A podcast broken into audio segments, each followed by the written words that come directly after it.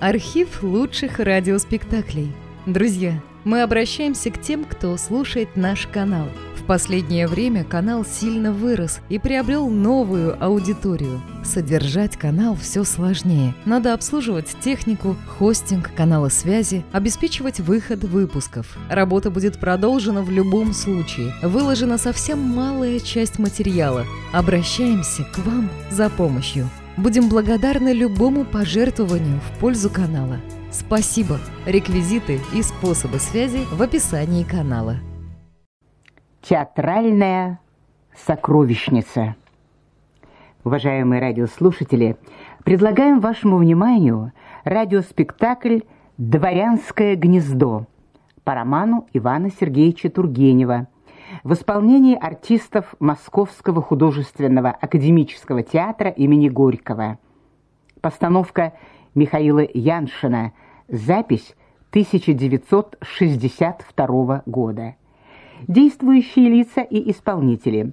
Лаврецкий, Галикс Колчицкий, Варвара Павловна, его жена, Луиза Кашукова, Марфа Тимофеевна Пестова, Вера Попова, Мария Дмитриевна Калитина, Ольга Андровская, Лиза Калитина, Валентина Калинина, Леночка Калитина, Нина Гуляева, Лем Василий Топорков, Михалевич Юрий Кольцов, Гедеоновский Владимир Ершов, Жустина Евгения Ханаева, Казачок Анна Камолова, Паншин Анатолий Вербицкий, Шурочка Анна Горюнова, Молодой Калитин Николай Алексеев.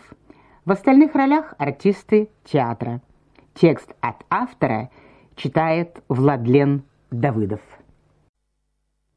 Весенний светлый день клонился к вечеру. Небольшие розовые тучки стояли высоко в ясном небе и, казалось, не плыли мимо, а уходили в самую глубь лазури. Перед раскрытым окном красивого дома в одной из крайних улиц губернского города О, дело происходило в 1842 году, сидели две женщины – Одна лет пятидесяти, другая уже старушка, семидесяти лет. Первую из них звали Марьей Дмитриевной Калитиной. В молодости она пользовалась репутацией миленькой блондинки. И в 50 лет черты ее не были лишены приятности, хотя немного распухли и сплылись. Дом ее принадлежал к числу приятнейших в городе. Состояние у ней было весьма хорошее, не столько наследственные, сколько благоприобретенные мужем. Обе дочери, Лиза и Леночка, жили с ней. Сын воспитывался в одном из лучших казенных заведений в Петербурге. Старушку, сидевшую рядом с Марьей Дмитриевной под окошком, ее тетку звали Марфой Тимофеевной Пестовой. Марья Дмитриевна ее побаивалась. Черноволосая и быстроглазая даже в старости – Маленькая, востроносая Марфа Тимофеевна ходила живо, держалась прямо. Она постоянно носила белый чепец и белую кофту. Она слыла чудачкой, нрав имела независимый, говорила всем правду в глаза и при самых скудных средствах держалась так, как будто за ней водились тысячи.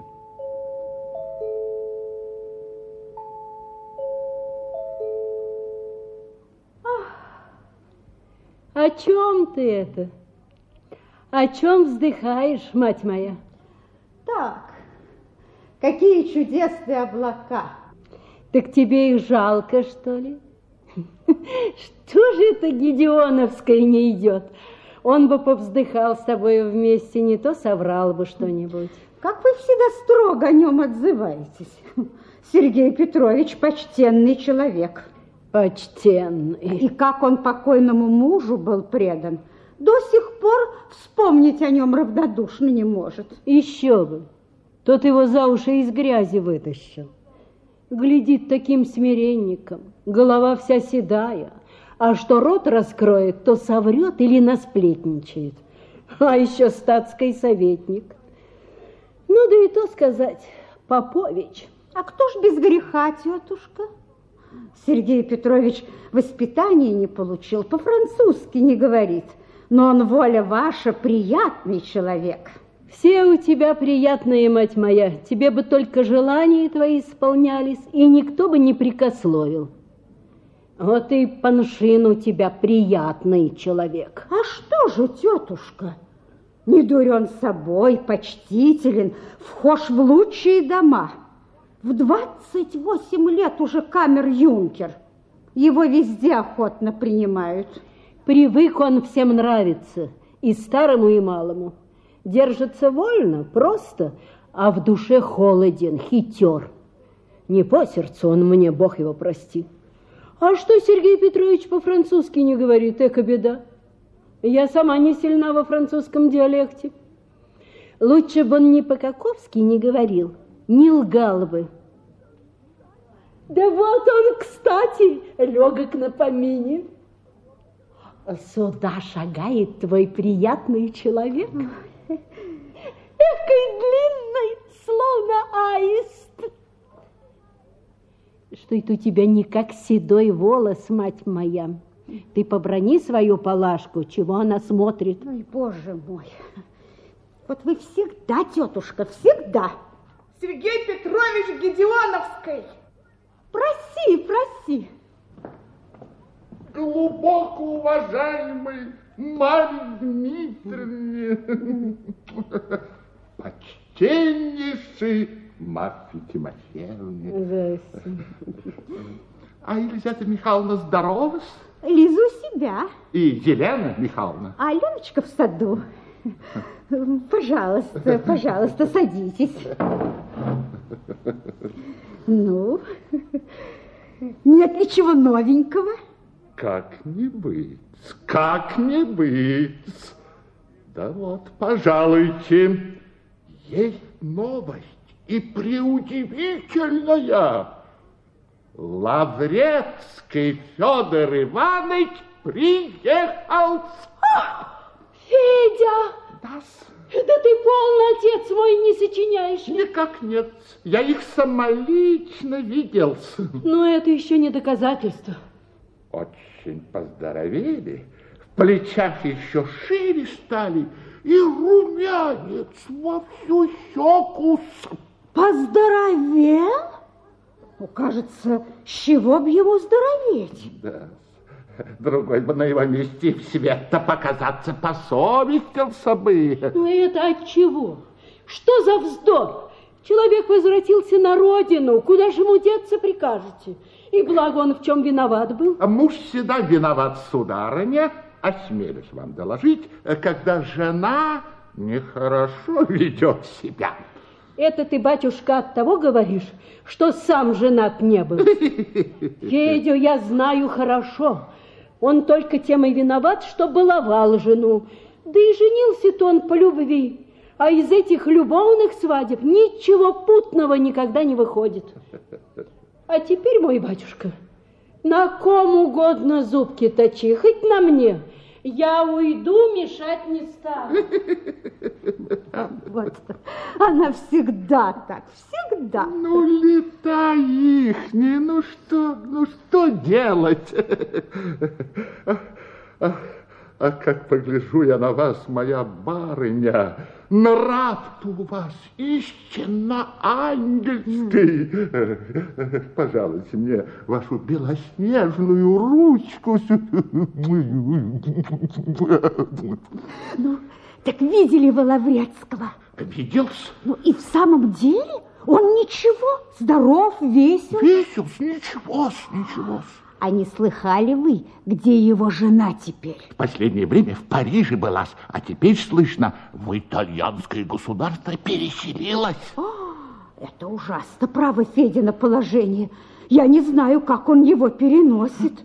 Ну, случается точно, со всяким несчастьем, но ведь его, можно сказать, на всю Европу распубликовали. Да, да, ведь она Ведь она и с артистами, и с пианистами, и, как там по-ихнему, э, с сальвами, да со зверями знакомство вела. Ну, стыд Ой. потеряла совершенно. Ой. Содержание Федор Иванович назначил ей, и дочка ее немалая, пятнадцать тысяч франков в год. А она в журналах имя ее треплются. Очень, очень жалко. По-родственному ведь вы знаете, Сергей Петрович, он мне внучатый племянник. Да как же, ну как же, скажет мне не знать всего, что до вашего семейства относится, ну помилуйте. Матушка-то Федина из дворовых девок была. Девка, что? Ну, рано скончалась бедная. Вырос Федя молчаливым, все за книжками. Женился как будто бы удачно. И вот теперь, а, такой случай. А как вы думаете, придет он к нам? Надо полагать. А, впрочем, слышно, они к себе в деревню собираются. Ах, ах, ах. Сергей Петрович, Сергей Петрович, как я подумаю, как нам, женщинам, надо осторожно вести да себя. Женщина, женщине рось, Марья Дмитриевна. Есть, разумеется, такие нравы непостоянного. К тому же и лета, опять же, правила не внушены с измала. Ох, такие женщины, конечно, бываются. Пыль пыль в городе, ух, не, необыкновенная. Мама, мама, к нам Владимир Николаевич Паншин едет. Елена Михайловна, Елена Михайловна, наша нижайшая. Какая у него чудесная лошадь. Он только что был в калитке и сказал, что подъедет к крыльцу. Здравствуйте, Марья Дмитриевна. Как вам нравится моя новая покупка? Здравствуйте, Владимир Николаевич. Здравствуйте. Ох, какая прелестная лошадь. А как ее зовут? Орландо. Как? Орландо. Орландо? Да это имя глупое, я хочу переменить. Леночка, Леночка, ну погладьте ее, погладьте. Вот. Правда? Правда? Я не позволю вольничать. Браво, браво, браво. А теперь идите в дом. Какой храбрый человек. Какой приятный человек. Мое почтение, Марья Дмитриевна. Ну как вы не боитесь ездить на такой злой лошади, Владимир Николаевич? Ну, помилуйте, она присмирная. А вот я вам доложу, чего я боюсь. Я боюсь играть в проферанс Сергея Петровича. Вчера у Беленицыных он обыграл меня в пух. Вот вы извольте говорить, что я вас обыграл. А на прошлой неделе кто у меня выиграл 12 рублей? Да еще одна... Ах, злодей, злодей. Лизонька. На пороге показалась стройная, высокая, черноволосая девушка лет 19, старшая дочь Марьи Дмитриевны Лиза. Елизавета Михайловна. Здравствуйте, Елизавета Михайловна. Здравствуйте, Владимир Николаевич. Я не мог здесь найти увертюра Берона, но я уже написал в Москву, и через неделю вы ее будете иметь. Благодарю вас. Кстати, я вчера написал новый романс. О. Слова тоже мои. Хотите, я его спою? Право, я не знаю, что из этого вышло. Я желал бы знать ваше мнение – а, впрочем, я думаю, что лучше после. Почему же после? Отчего же не теперь? Отчего же не теперь? Слушаюсь.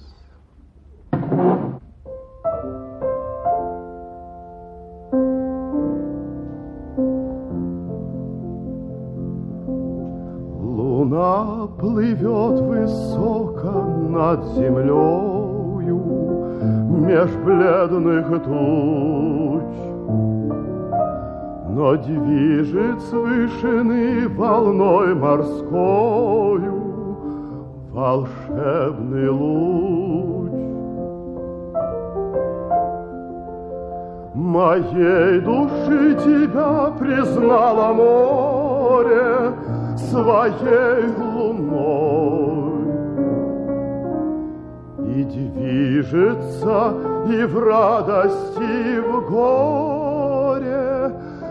тобой одной. Тоской любви, тоской немых стремлений Душа полна. Мне тяжело, но ты чужда смятений, Как та луна.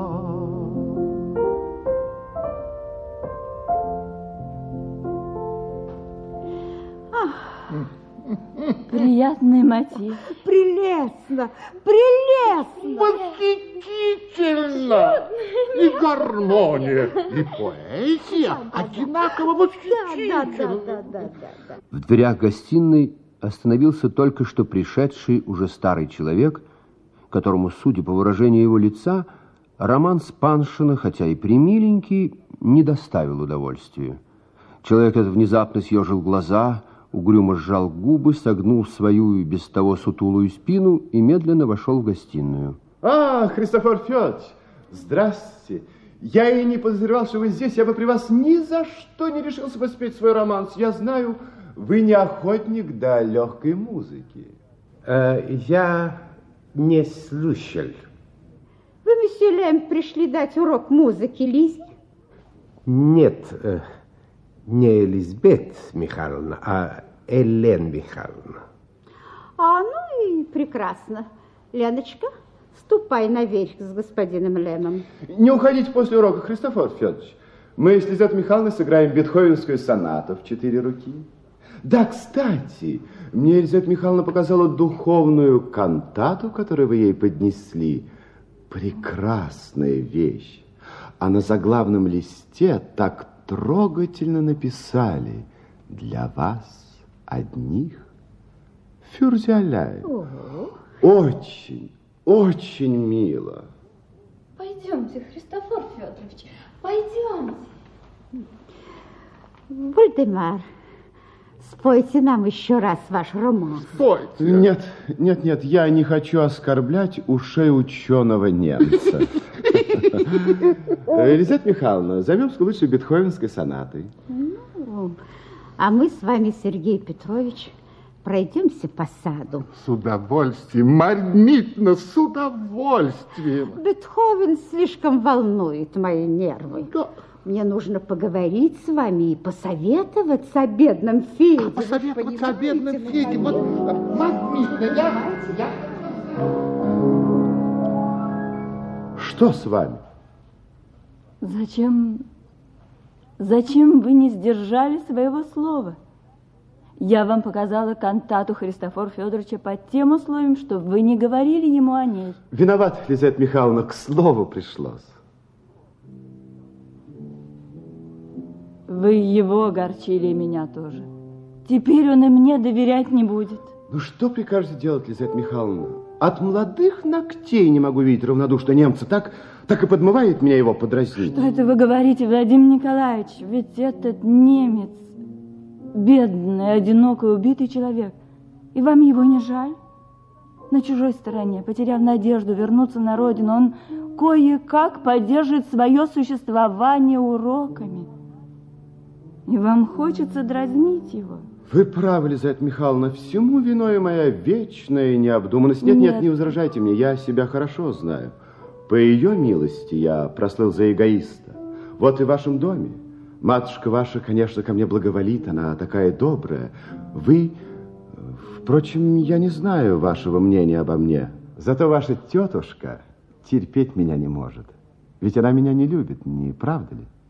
Да, вы не нравитесь. Ну, а вы? Я вам тоже кажусь эгоистом. Я вас мало еще знаю, но я вас не считаю за эгоиста. Вы рассеянны и забывчивы, как все светские люди. Вот и все. Лизавета Михайловна, не называйте меня светским человеком. Это, это кличка для меня нестерпимая. Я тоже артист, хоть и плохой. А это именно то, что я плохой артист. Я вам сейчас докажу на деле.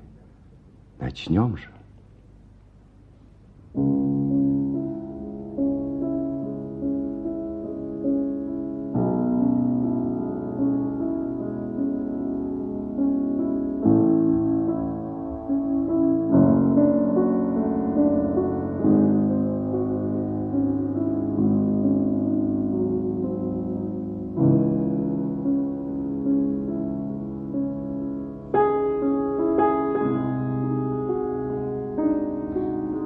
ошиблись?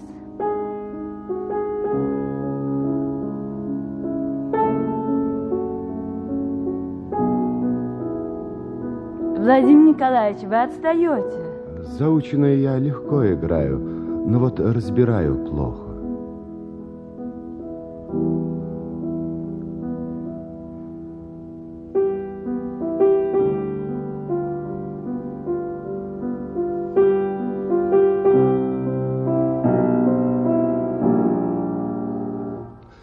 Нет, я не могу сегодня играть. Хорошо, что Лем нас не слышал, он бы в обморок упал. Что же мы будем делать? Узнаю вас в этом вопросе. Вы никак не можете сидеть сложа руки. Ну что ж, если хотите, давайте рисовать, а вось другая муза, муза рисования, как бишь ее звали, э, будет ко мне благосклоннее. Где ваш альбом?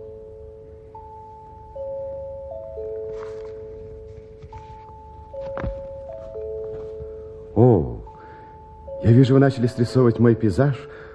Очень хорошо, вот, вот тут только дайте-ка карандаш. Э, недостаточно сильно проложена тень. Вот, смотрите. В рисунке, да и в жизни легкость и смелость первое дело. Лизавета Михайловна, мне давно хотелось поговорить с вами. О чем, Владимир Николаевич? Куда же вы, любезный Христофор Федорович? Э, Разве вы не останетесь чай пить? Нет, мне домой, голова болит. Э, Ну, что за пустяки? Ну, оставайтесь. Э, Мы с вами поспорим о Шекспире. Э, Голова болит. А мы без вас было приняли за бетховенскую сонату в четыре руки, но дело совсем на лад не пошло. Вообразите, я, я не мог взять две ноты с ряда верно. А вы бы опять спели свой романцо лучше. Христофор Федорович, я... Владимир Николаевич, прошу вас... Ухожу. Ухожу.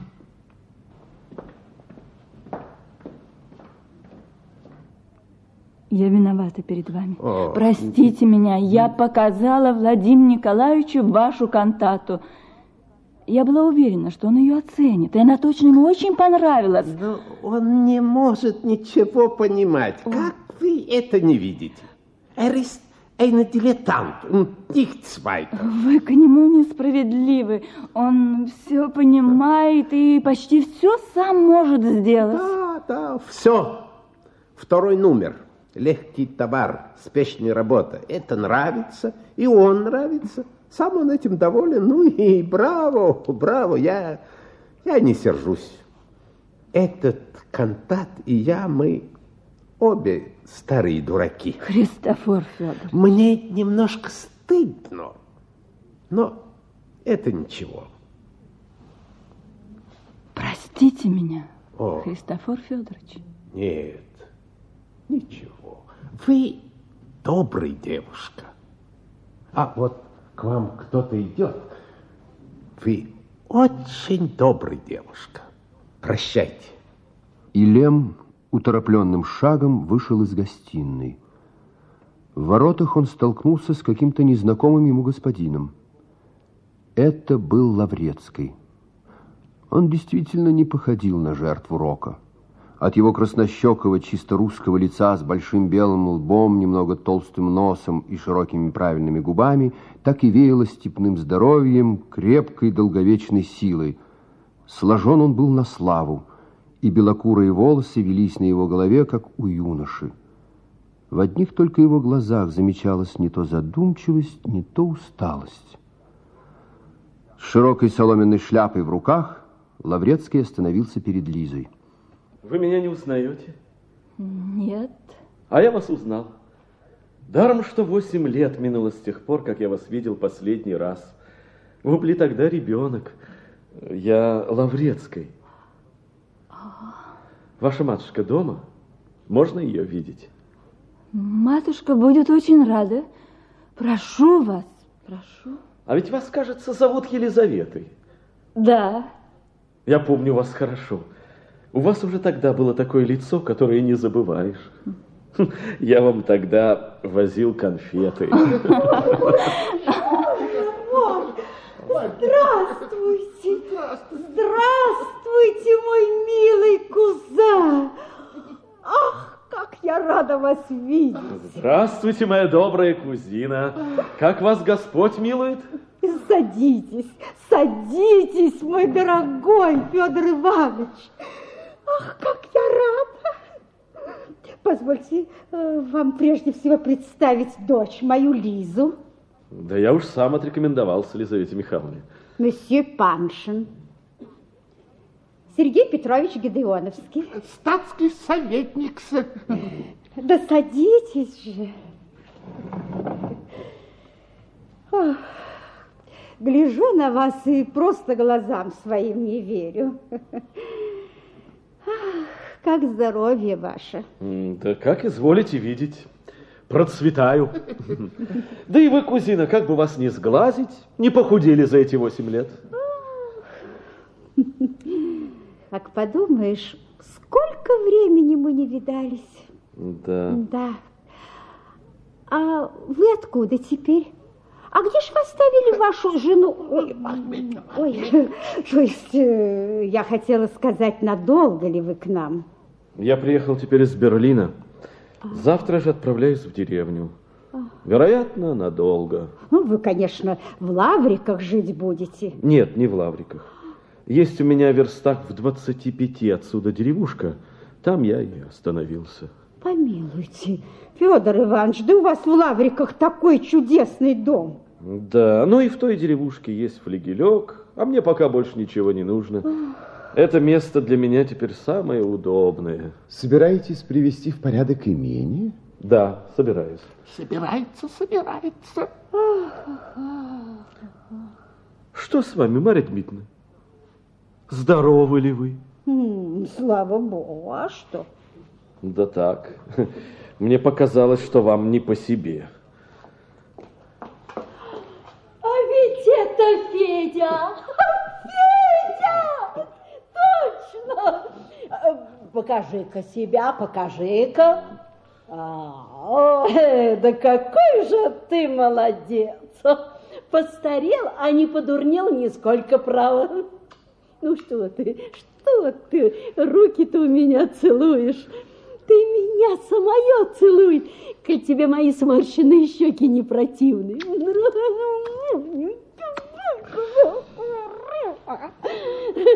Небось, не спросил обо мне, что, дескать, жива ли тетка. А ведь ты у меня на руках родился, пострел ты эткой. Ну да это все равно. Где тебе было вспомнить обо мне? Только ты умница, что приехал. А что, мать моя, угостила ты его чем-нибудь? Мне ничего не надо. Ну, хоть чаю напейся, мой батюшка. Господи, боже мой. Человек приехал не весть откуда, чашки чая ему не дадут. Лиза, поди похлопочи, да поскорей. Иду, иду, тетушка. Я помню, маленький он был обжора страшно. Да и теперь, должно быть, покушать любит. Мое почтение, Марфа Тимофеевна. Извините, государь мой, не заметила вас на радостях. На мать ты свою стал похож, на голубушку. Только нос у тебя отцовский был, отцовским и остался. Ну, надолго ты к нам? Да я завтра снова еду, тетушка. Куда? К себе в Васильевское. Завтра? Завтра. Ну, завтра так завтра. С Богом. Тебе лучше знать. Только ты смотри, зайди проститься. Ничего, не думала я дождаться тебя.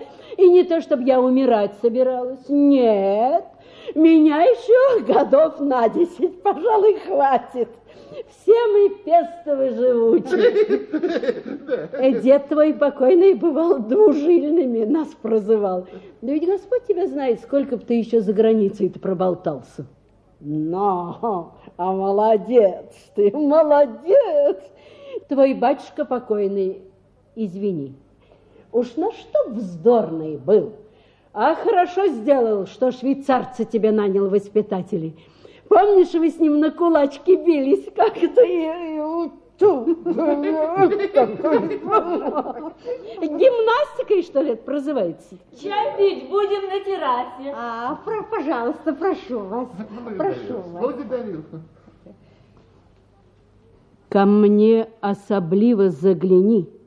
Есть у нас о чем с тобой поговорить. Да если не сегодня, то завтра, тетушка, непременно. Пожалуйста, пойдемте, господа, прошу Благодарю, вас. благодарю вас. Прошу вас.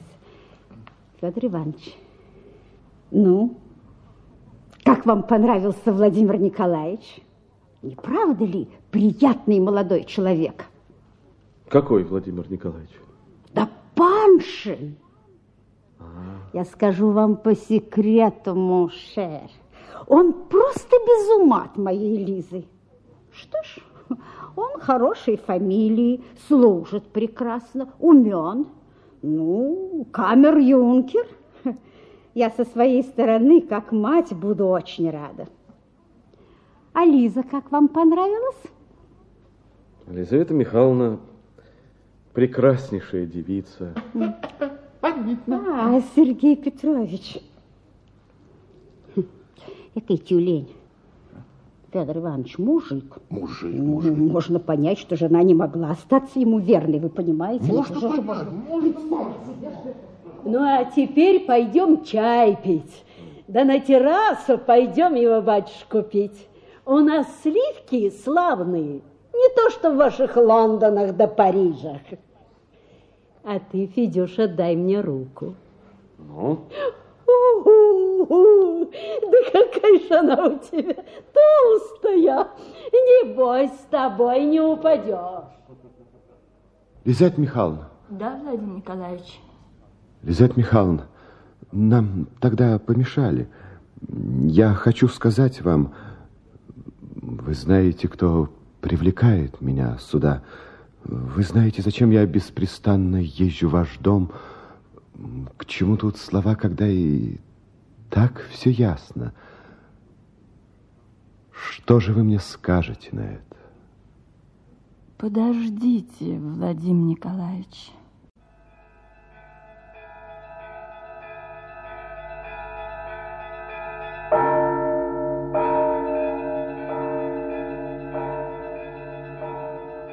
На другое утро после описанного нами дня, часу в десятом, Лаврецкий опять входил на крыльцо Калитинского дома. Ему навстречу вышла Лиза в шляпе и перчатках. Здравствуйте, Елизавета Михайловна. Здравствуйте, Федор Иванович. Куда вы? К обедне. Сегодня воскресенье. А разве вы ходите к обедне? Извините, пожалуйста, я, я не то хотел сказать. Я пришел проститься с вами. Простите? Я через час еду в деревню. Ведь это отсюда недалеко. Ну, верст 25. Лиза, Лиза, ну что же ты? Доброе утро. Здравствуйте, Леночка. Смотрите, не забывайте нас. И вы не забывайте меня. Пойдем, Леночка. Лизавета Михайловна, послушайте, вы идете в церковь. Помолитесь, кстати, и за меня. Извольте. Я помолюсь и за вас.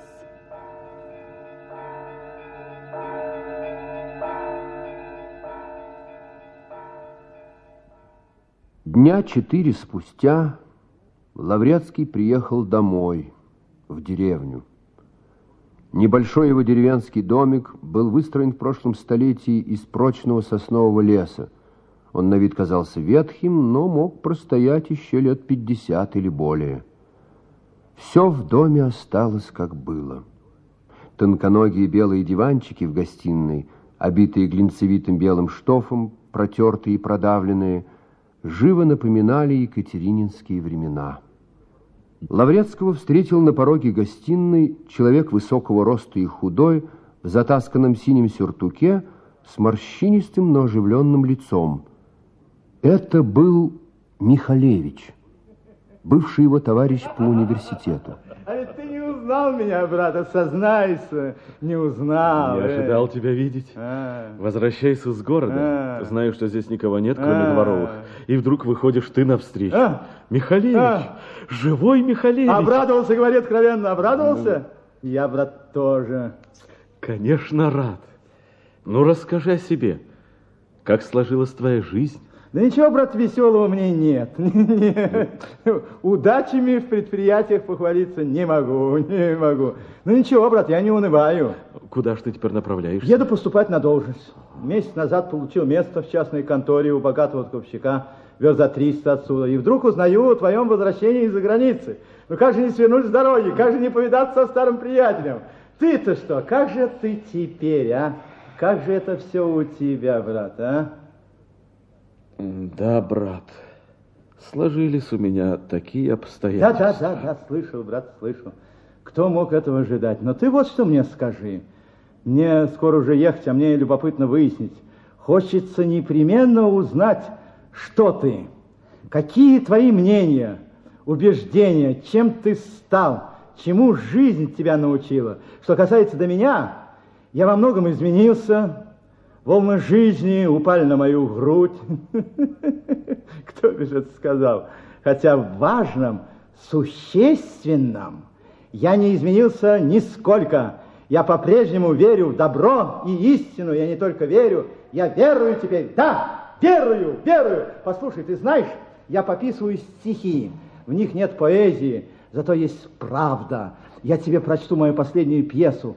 В ней я выразил самые задушевные свои убеждения. Э, вот слушай, новым чувством всем сердцем отдался, как ребенок душою я стал, и я сжег все, чему поклонялся, поклонился всему, что сжигал. А? Хорошо? А? Хорошо? А ты кто, Лаврецкий? Ты разочарованный, да? Разочарованный. Разочарованные? Да разве разочарованные такие бывают? Те все бывают бледные, больные, а я... Да хочешь, я тебя сейчас одной рукой подниму? Но если Хочешь? не разочарованный, то скептик. Что еще хуже? Не скептик, а скептик. А с какого права ты можешь быть скептиком?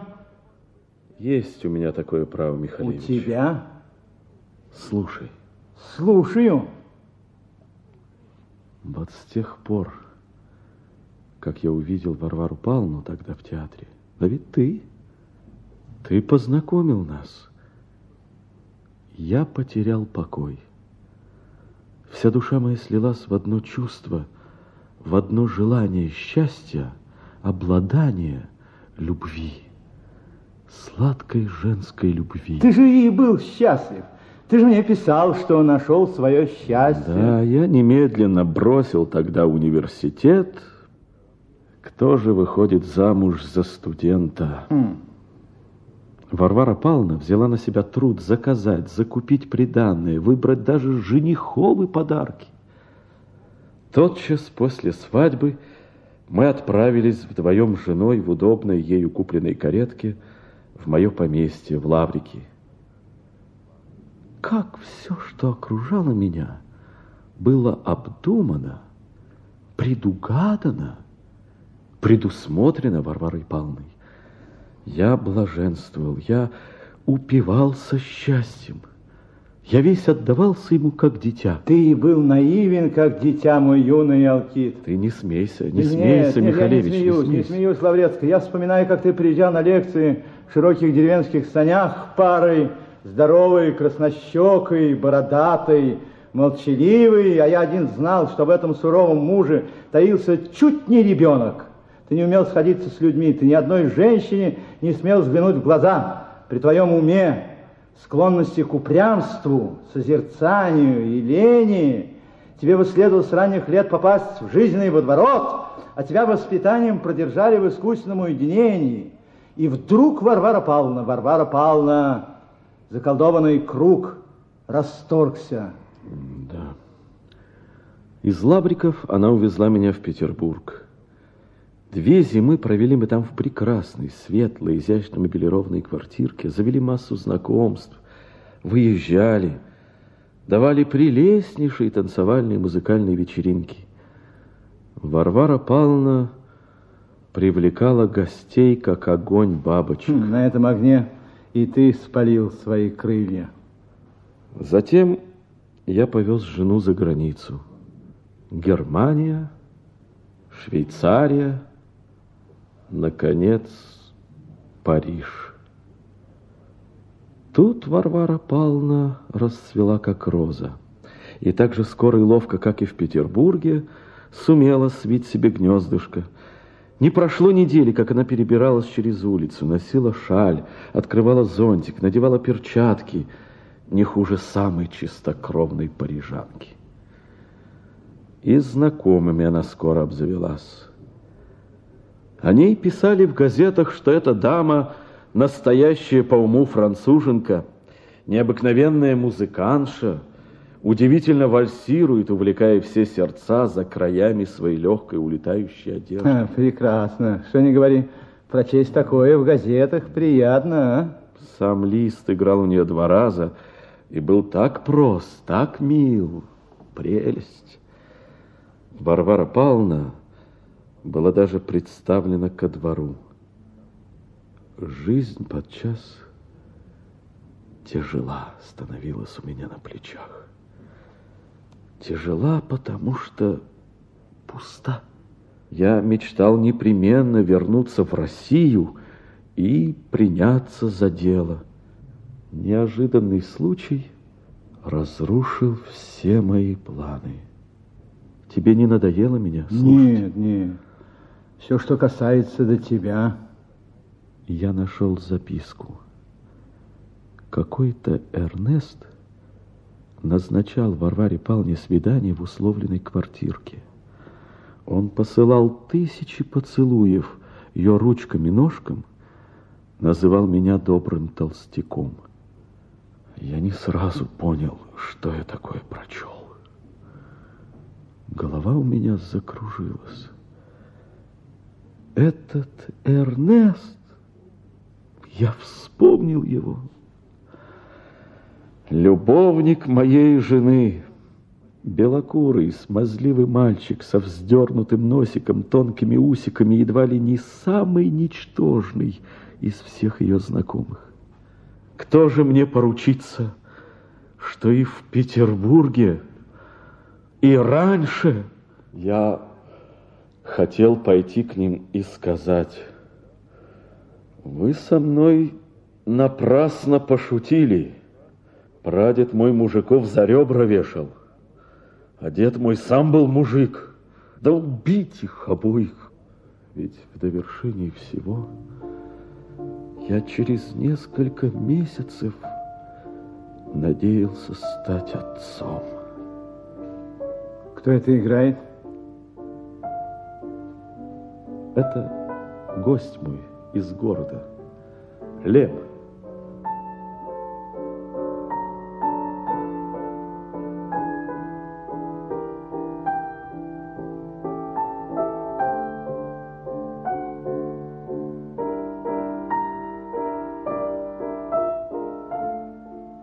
И вот я поехал тогда не в Россию, а в Италию. Почему в Италию? Не знаю. Не знаю. Мне в сущности было все равно куда, лишь бы не домой.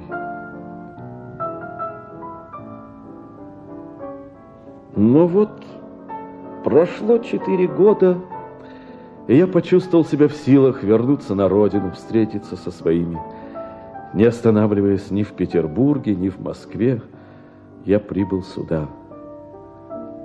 Ты первый и единственный человек, которому я все это рассказал. Ну, скажи, Михалевич. Да. Имею я право быть скептиком? Скажи. Никакого. Решительно никакого.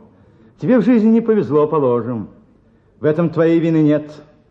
Ты был рожден с душой страстной и любящей. Тебя насильственно отводили от женщин. Первая попавшаяся женщина должна была тебя обмануть. Она и тебя обманула? Ты помнишь, что ты о ней говорил, когда знакомил нас? Положим, положим, я был орудием судьбы. Э, впрочем, я вру, никакой судьбы тут нету. Это просто старая привычка не точно выражаться. Но что это доказывает?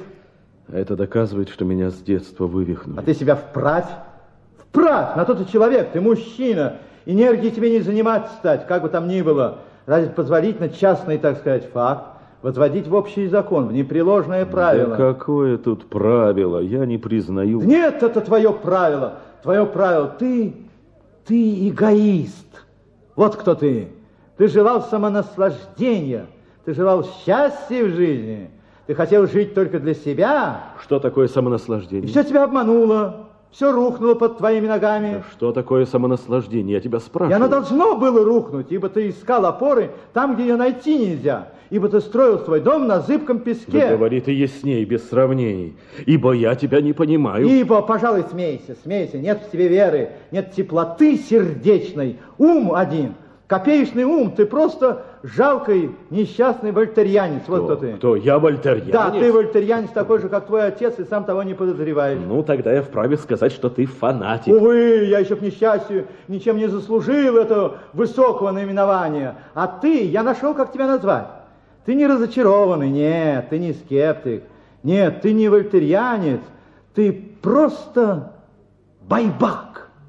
И ты злостный байбак байбак с сознанием, не наивный байбак. Наивные байбаки лежат на печи, они ничего не делают, потому что они делать-то ничего не умеют, они не думают ни о чем. А ты мыслящий человек, лежишь, ты мог бы что-нибудь делать, а ты ничего не делаешь. Ты ничего не делаешь, ты лежишь сытым брюхом кверху и говоришь, так-то оно и следует лежать то, потому что все, что люди не делают, все вздор, ни к чему не ведущая чепуха. Ну, с чего ты взял, что я лежу? Ну почему ты подозреваешь во мне такие мысли? А сверх того, все вы, вся ваша братья, еще начитанные бойбаки. Вы знаете, на какую ножку немец хромает? Что плохо у англичан, у французов, и вам ваше жалкое знание в подспорье идет, вашу лень гнусную, бездействие постыдное оправдывает, и но еще гордится тем, что вот, мол, я умница лежу, а те дураки хлопочут.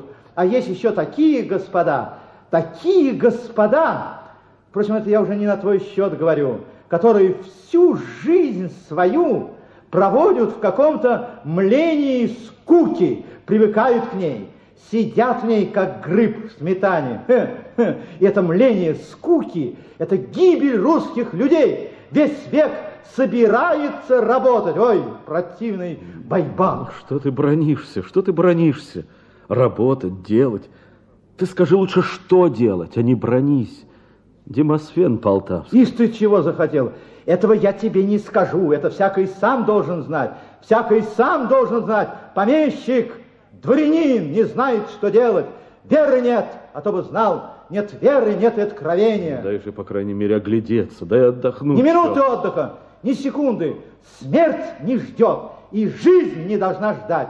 Где же, когда же вздумали люди обойбачиться? У нас теперь в России, когда на каждой отдельной личности лежит долг, ответственность великая перед Богом, перед народом, перед самим собой. О, ехать пора. Да поживи у меня. Не могу, тороплюсь к своему откупщику. Эй, сейчас! Да ты хоть расскажи о себе.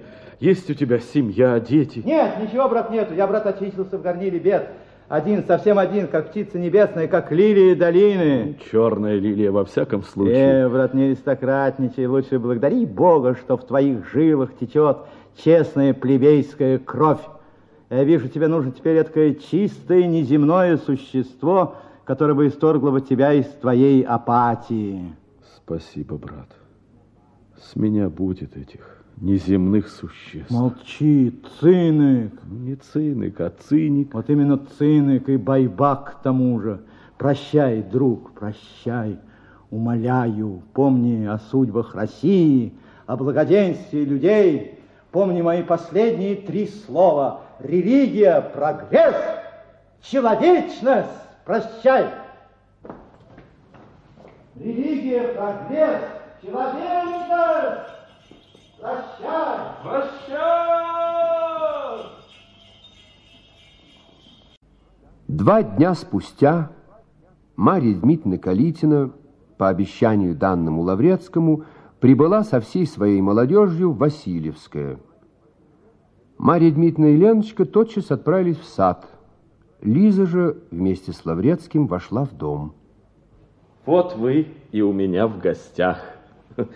Как я рад вашему приезду. Рады. Конечно. Ведь здесь скучно. А мне нравится. Как у вас здесь все запущено. Здесь все не так, как у нас в городе. И вы здесь какой-то другой. Хм. Вы знаете, все мне кажется здесь каким-то особенно милым после заграницы. Когда я подъезжал к этой деревушке, трясся в Тарантасе по проселочной дороге, сладостное волнение охватило меня. Эти длинные холмы, овраги с дубовыми кустами, серенькие деревушки, жиденькие березы, вся эта давно невиданная русская картина навевала на душу какие-то сладкие и в то же время скорбные чувства. Вот показался ветхий домик, такой знакомый, с закрытыми ставнями, кривым крылечком, залаяли собаки, выбежал навстречу старый Антон, и как-то сразу стали уходить в забвение недавние годы. Скорбь о прошедшем стала таять в душе, как весенний снег. И вы знаете, никогда во мне не было так сильно, так глубоко, чувство Родины. Федор Иванович, если уж вы сами заговорили, все эти дни я думала, я давно имею на сердце, хочу сказать вам, но боюсь вас рассердить. Не бойтесь, говорите. Вы такие добрые. Ну... Да-да-да, вы точно добрые. Извините меня, я не должна сметь говорить с вами об этом. Но как могли вы... Отчего вы расстались с вашей женой? Дитя мое, не прикасайтесь к этой ране. Руки у вас нежные. Все-таки мне будет больно. Я знаю, она виновата перед вами. Я не хочу ее оправдывать. Но как же можно разлучать то, что Бог соединил? Наши убеждения на этот счет слишком различны, Елизавета Михайловна. Мы не поймем друг друга. Вы должны простить, если хотите, чтобы вас простили. Простить? Вы бы сперва должны были узнать, за кого вы просите. Простить эту женщину, принять ее опять в свой дом, это пустое, бессердечное существо. Да и кто вам сказал, что она хочет вернуться ко мне? Помилуйте, она совершенно довольна своим положением. Да что тут толковать? Имя ее не должно быть произносимо вами. Вы слишком чисты. Вы не в состоянии даже понять, какое это создание. Зачем оскорблять? Ведь вы сами оставили ее, Федор Иванович. Я же вам говорю, вы не знаете, что это за существо. Так зачем же вы женились на ней? Зачем я женился? Я был тогда молод, неопытен. Я обманулся увлекся красивой внешностью. Я не знал женщин. Я вообще ничего не знал. Дай вам Бог заключить более счастливый брак. Но поверьте, ни за что нельзя ручаться. Я также могу быть несчастной, но тогда надо будет покориться. Я не умею говорить. Но если мы не будем покоряться... Не сердитесь, не сердитесь, простите меня. О, как у вас мило, Теодор, как мило. Мы готовы к рыбной ловле. А ты, Лиза? Скорее, мама, а то стемнеет, и рыба не увидит наших червячков. Приятный день. О, Христофор Федорович. Христофор Федорович. А. Как приятно, что и вы здесь. Мы вас давно не видели. Федор Иванович похитил вас. А мое похищение пошло на пользу. Христофор Федорович по ночам сочиняет музыку. Что-нибудь новое? Да, новое. Сыграйте нам, Христофор Федорович. Нет, нет, Лизбет Михайловна. Вы сами. О.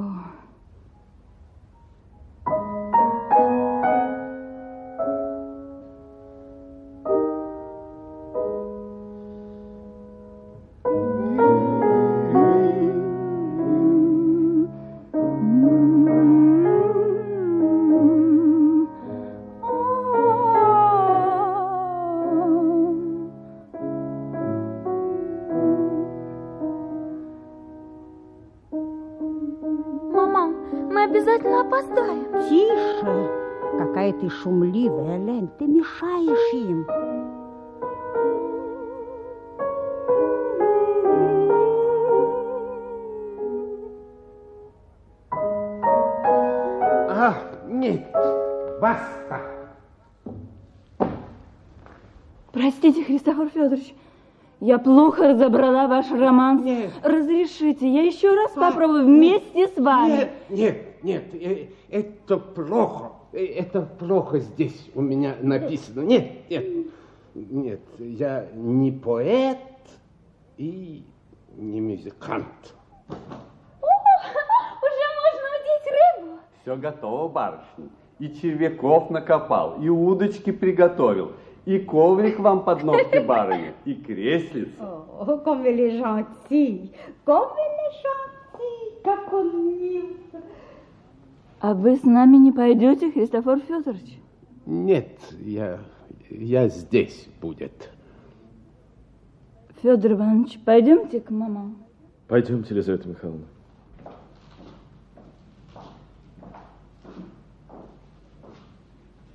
Не поэт и не музыкант. Баста!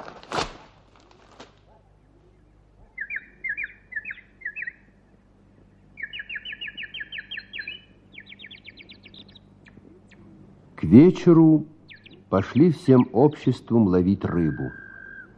Марью Дмитриевну посадили на кресло возле берега в тени. Лем с Леночкой отправился подальше, к самой плотине. Лаврецкий поместился возле Лизы. Рыба клевала беспрестанно, но реже всех бралось у Лаврецкого и у Лизы. Вероятно, это происходило от того, что они меньше других обращали внимание на ловлю. Красноватый высокий камыш тихо шелестел вокруг них. Впереди тихо стояла неподвижная вода, и разговор у них шел тихий. О чем вы думаете, Федор Иванович? О вас.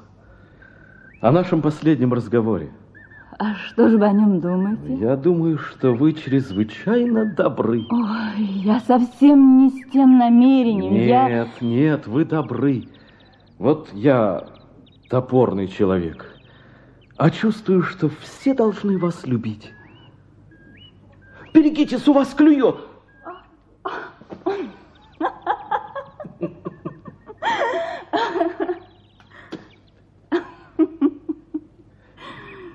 Говорят, Владимир Николаевич написал очень милый романс. Да, это безделка, но не дурная.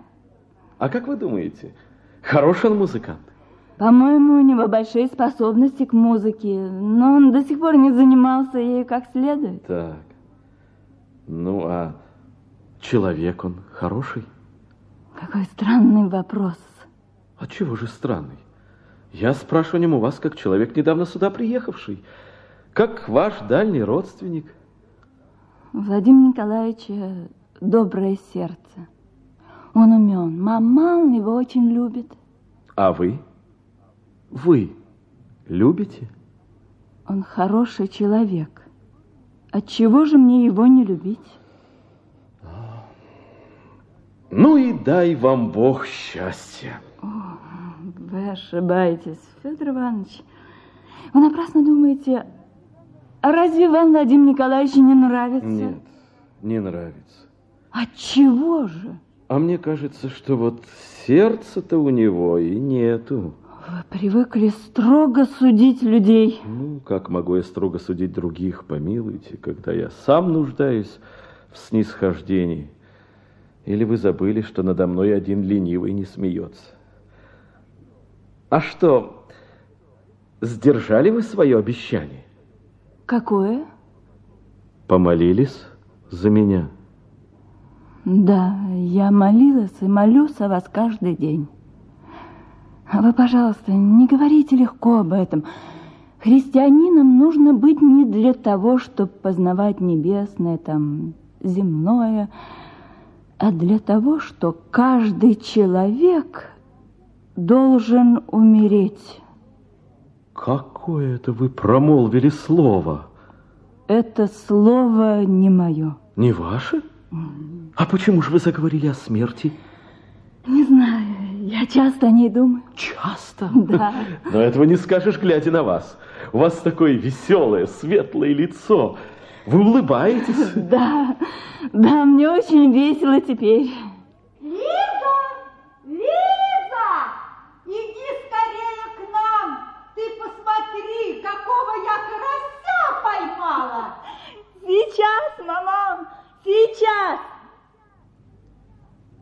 А почему же вам кажется, что у Владимира Николаевича сердца нет? Да нет, нет. Я мог ошибиться. Впрочем, время покажет. Подождите, подождите, не уходите, не оставляйте меня одного.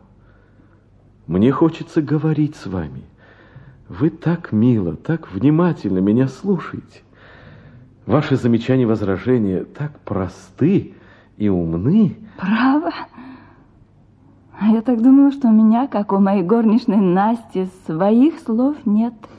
А вы знаете, Настя однажды сказала своему жениху, тебе должно быть скучно со мной, ты мне говоришь все такое хорошее, а у меня своих слов нет. Ну и слава Богу! Ну скажите мне, Лиза, ведь мы друзья теперь, не правда ли? Лиза, ну иди же скорее! Скажите, друзья? Друзья.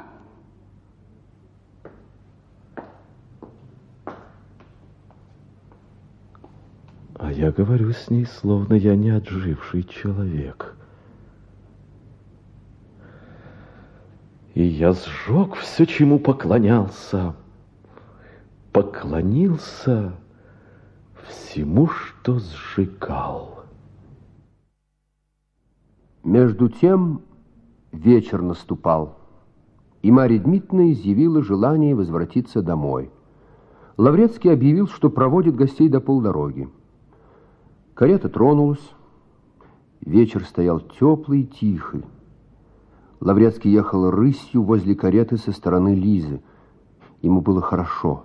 Он несся по спокойной ночной теплыне, не спуская глаз с доброго молодого лица. Он и не заметил, как проехал полдороги. Он пожал слегка руку Лизы, она кивнула головой, он остановил лошадь. Карета покатилась дальше, тихонько колыхаясь и ныряя. Лаврецкий отправился шагом домой. Ложась спать, Лаврецкий взял с собой на постель целую груду французских журналов, которые уже более двух недель лежали у него на столе нераспечатанные. Он принялся равнодушно пробегать столбцы газет, в которых, впрочем, не было ничего нового. Он уже хотел бросить их, и вдруг вскочил с постели, как ужаленный. В фильетоне одной из газет сообщалось, что одна из цариц моды, украшений парижских салонов, мадам Лаврецкая, скончалась почти внезапно. Лаврецкий оделся, вышел в сад и до самого утра ходил взад и вперед по одной аллее. К вечеру он уже был в городе у Калитиных. У них были гости. Отозвав Лизу, он передал ей взятый с собой журнал и, попросив прочитать отмеченный карандашом в фильетоне, вышел в сад. Странное ощущение я испытываю. Давно ли я чувствовал себя на самом дне реки? Что же вынесло меня на поверхность? Известие о смерти жены? Да, но почему я не столько думаю о ее смерти, сколько о своей свободе, о Лизе, о том, выйдет ли она замуж за Паншина? Ах, если бы... Впрочем, впрочем, что если бы? Она послушается матери, выйдет за Паншина, а если даже и откажет ему? Не все ли равно для меня? Лизавета Михайловна, вы прочли? Это ужасно.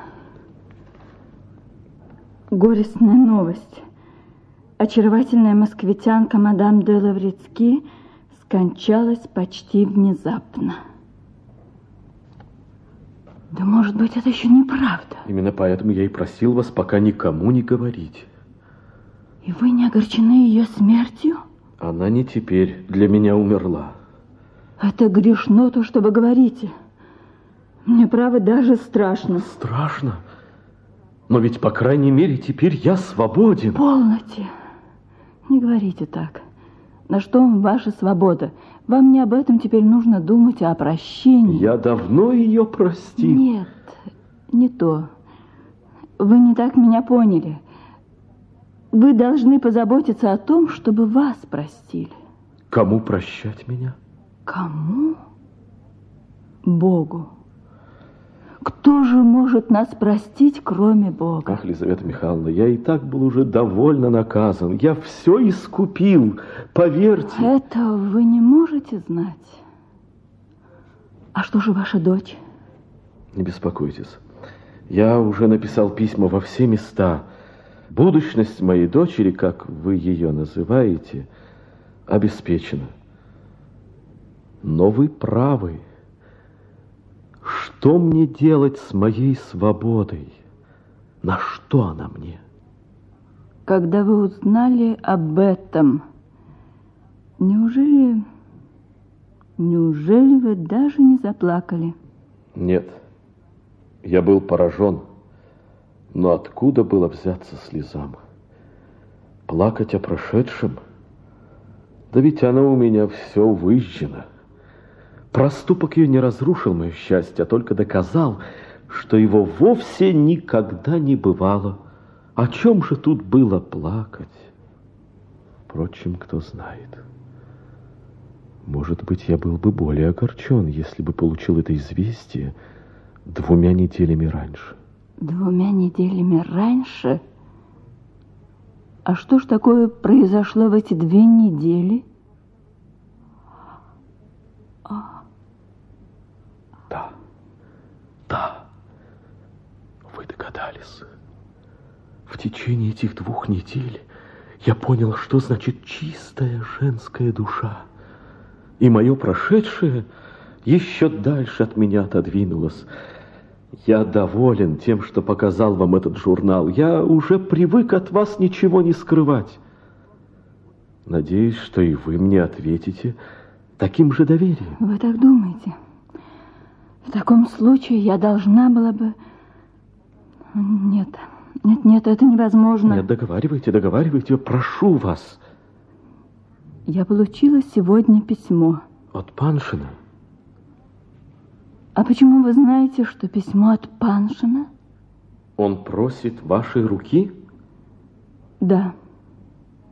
Что же вы ему отвечали? Я не знаю, что отвечать.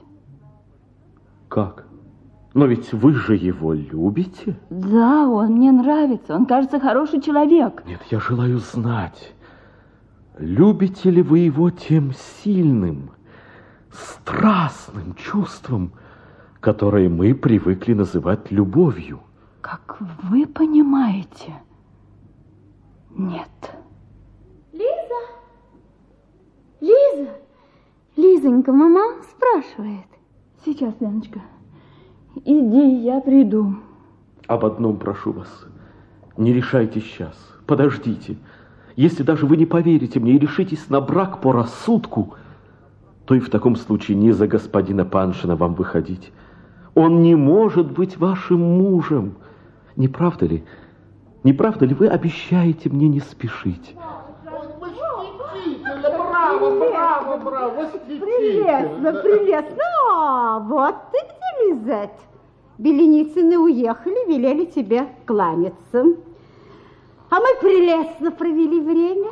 Владимир Николаевич читал нам Лермонтова. Он превосходно его читает. Ах, у меня до сих пор в ушах эти прелестные стихи. О, да. Как, как это, э, Владимир Николаевич?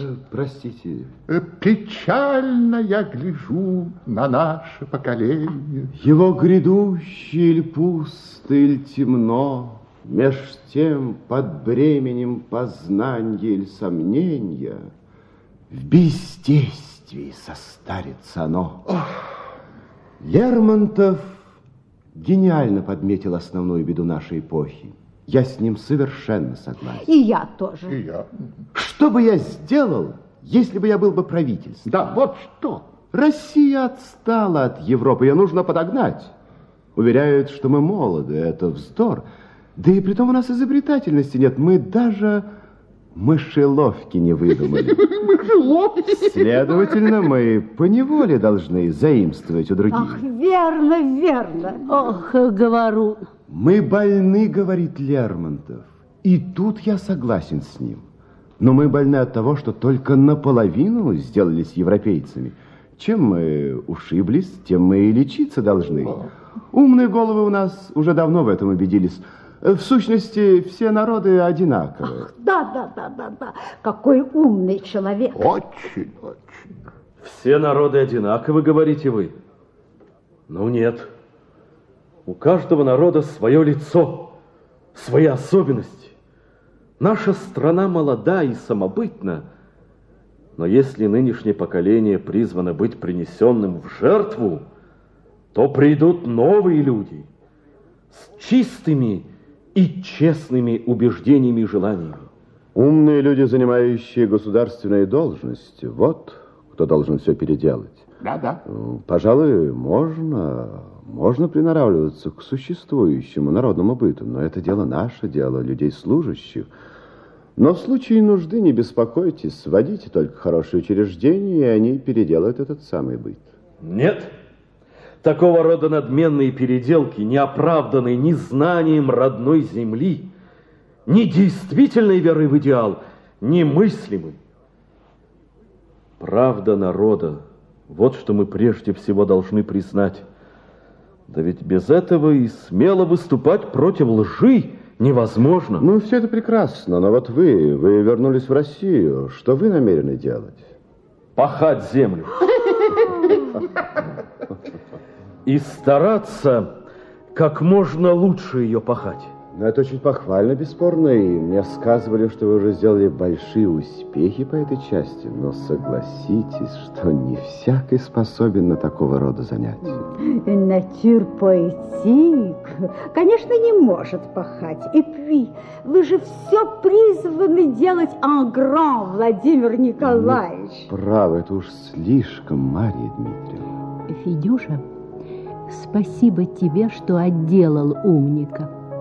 Лизавета Михайловна, вот вы слышали весь наш спор. Что вы на это скажете? Меня мало занимает политика. Но все-таки... Мне кажется, ваше презрение к России меня как-то оскорбляет. Ах, вот как. Вы, стало быть, принадлежите к патриотам. Не знаю. Я никогда об этом не думала, патриотка я или нет. Но мне всегда по душе было с русскими людьми. Русский склад ума меня радует. Каким странным кажется наш спор в эту чудесную тихую ночь при красоте звездного неба. А музыка Шуберта. Слышите?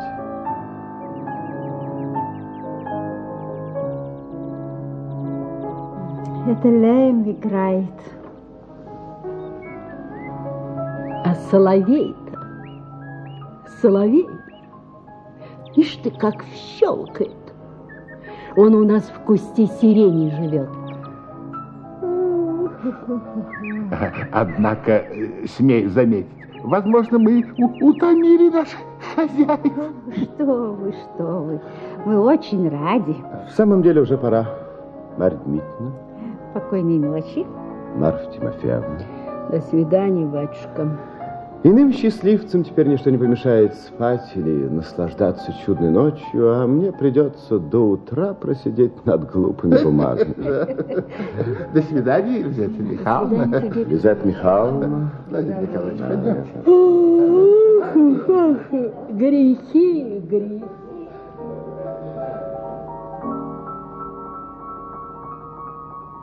До свидания, Федор Иванович.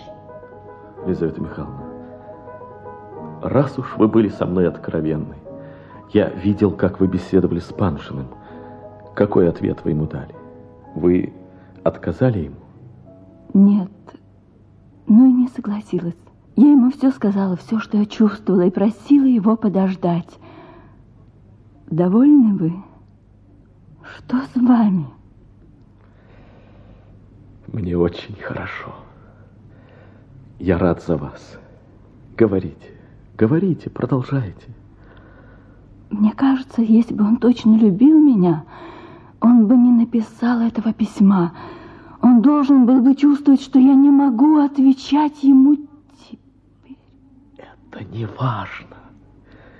Важно то, что вы его не любите. Спокойной ночи. Елизавета Михайловна. Мне сегодня было так хорошо.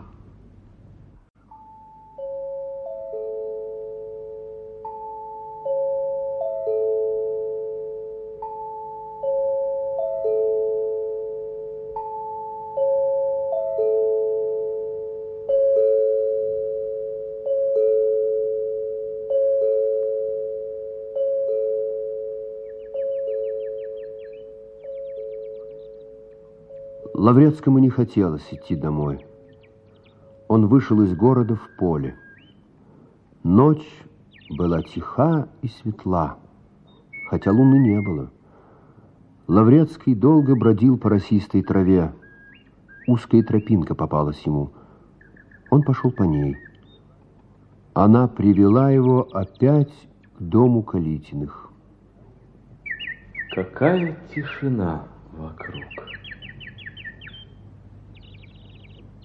А это свет в окне Лизы? Вот и она легла спать. Спокойной ночи, милая девушка. Что это? Кто-то идет со свечкой по комнатам. Неужели Лиза? Не может быть. Лиза? Лиза!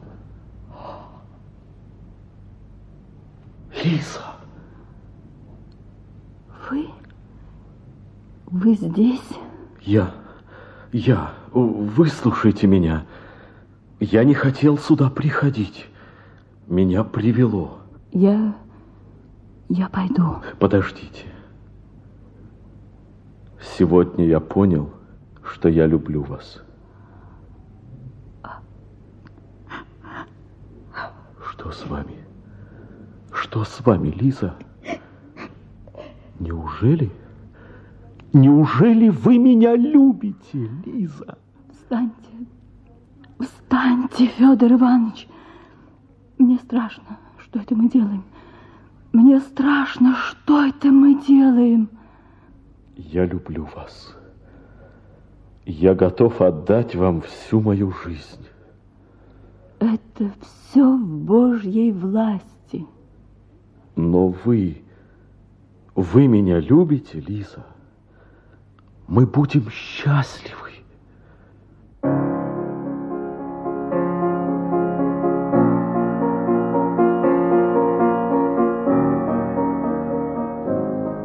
Что это? Это Лем. Лем играет. Лиза.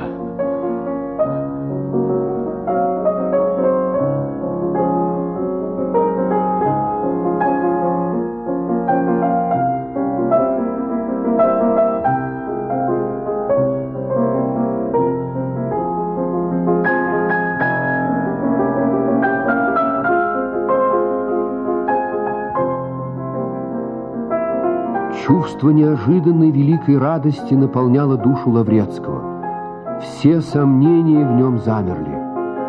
В воздухе над его головою разлились какие-то дивные торжествующие звуки. В них, казалось, говорило и пело все его счастье.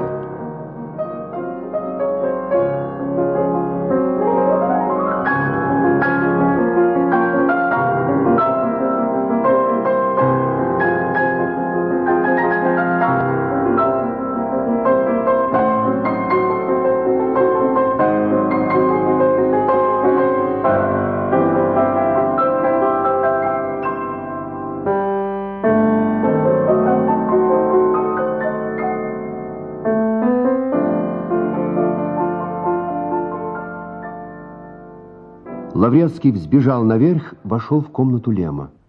Христофор Федорович! Садитесь и слушайте.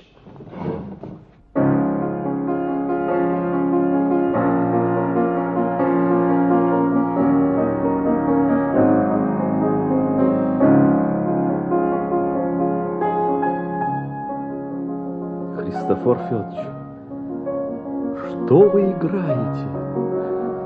Я давно не слышал ничего подобного. Вам понравилось, а? Эта мелодия, она с первого звука охватывает сердце, касается всего, что есть на земле дорогого, тайного, святого. Это я сделал, ибо я великий музыкант. Вы правы, вы правы. Так написать может только великий музыкант. Поздравляю вас. Поздравляю вас, Христофор Федорович. Повторите. Повторите еще. Хорошо, слушайте.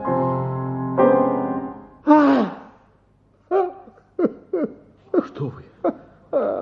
Что с вами, Христофор Федорович? Это удивительно, что вы именно теперь пришел. Но я знаю, я все знаю. Вы все знаете? Вы слышал мой музик. Разве вы не поняли, что я все знаю?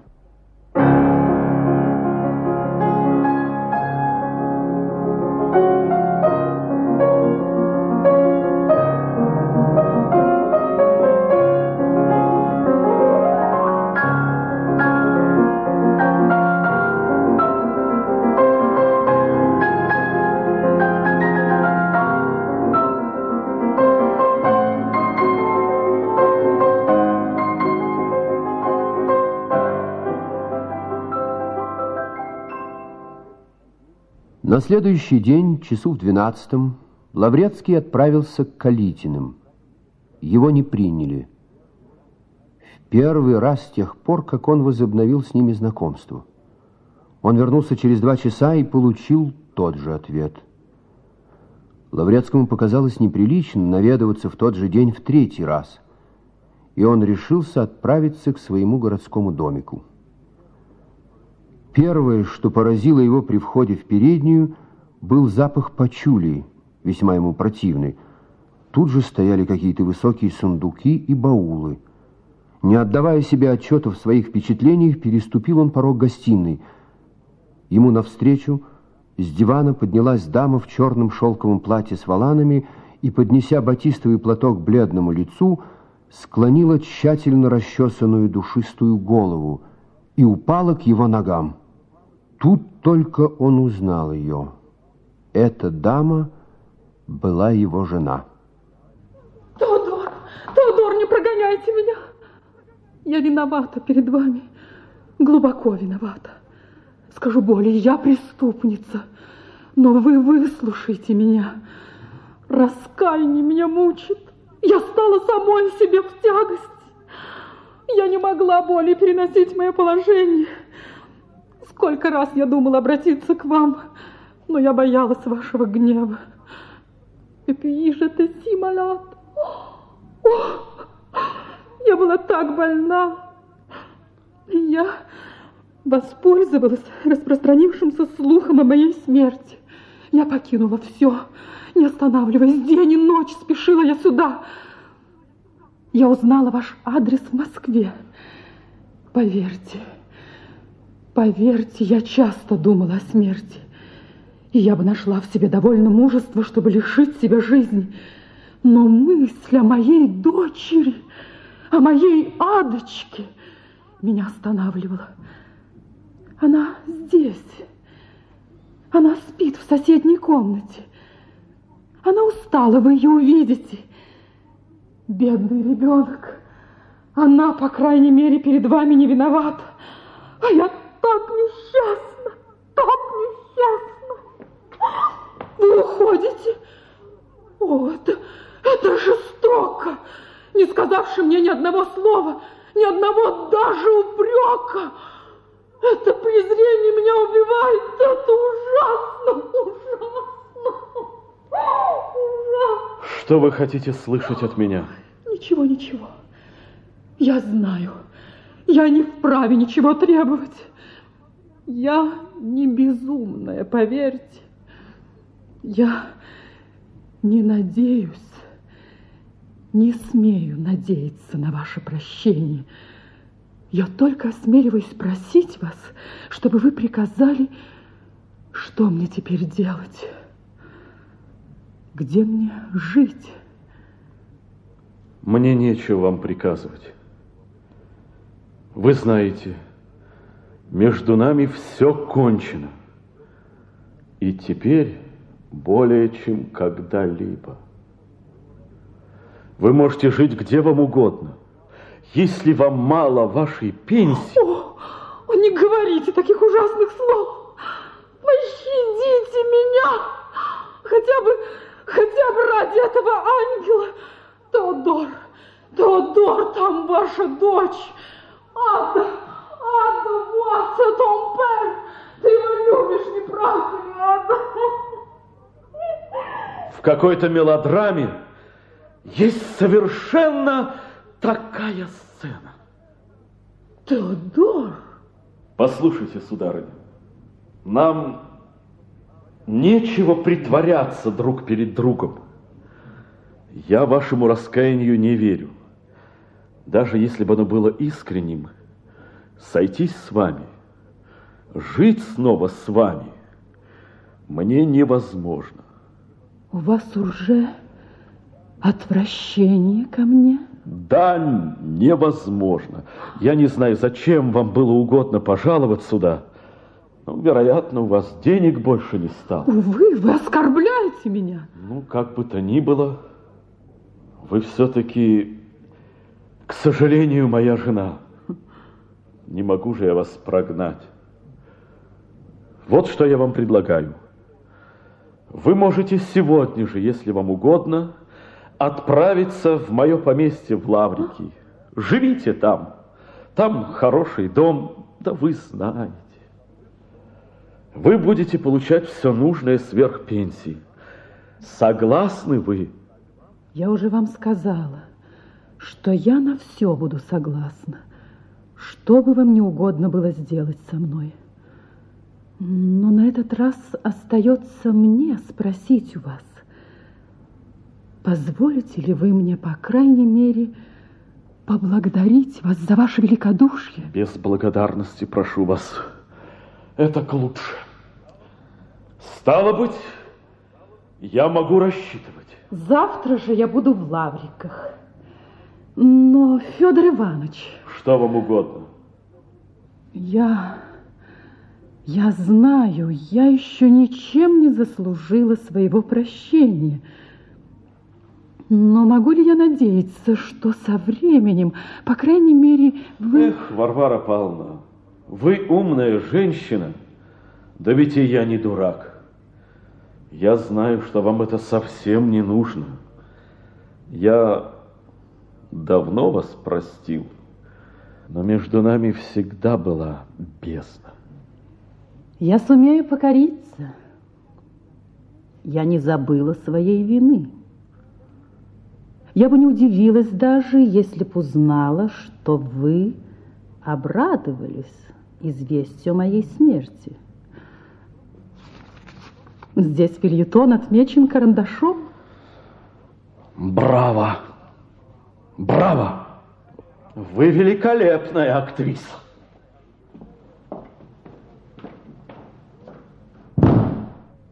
У, как он постарел. Но такой же добрый. Жюстин! Eh bien, madame. Eh bien, Жюстин, подайте мне перчатки на ночь и приготовьте к завтрашнему дню серое платье доверху. О, va merveille. Надо узнать, кому он ездил последнее время, у кого бывал чаще всего. Понимаете? Je vous le garantis. Demain, vous serez tout. Да и не забудьте бараньих котлет для Ады. Правда, здесь их трудно найти, но нужно постараться. À la guerre, comme à la guerre, madame. Да, на войне, как на войне, Жюстин. День приезда жены Лаврецкого, невеселый для него день, был также тягостным днем и для Лизы. Не успела она сойти вниз, как уже под окном раздался конский топот, и она с тайным страхом увидела Паншина, въезжавшего во двор. Лиза собралась с духом и объявила ему, что не может быть его женой.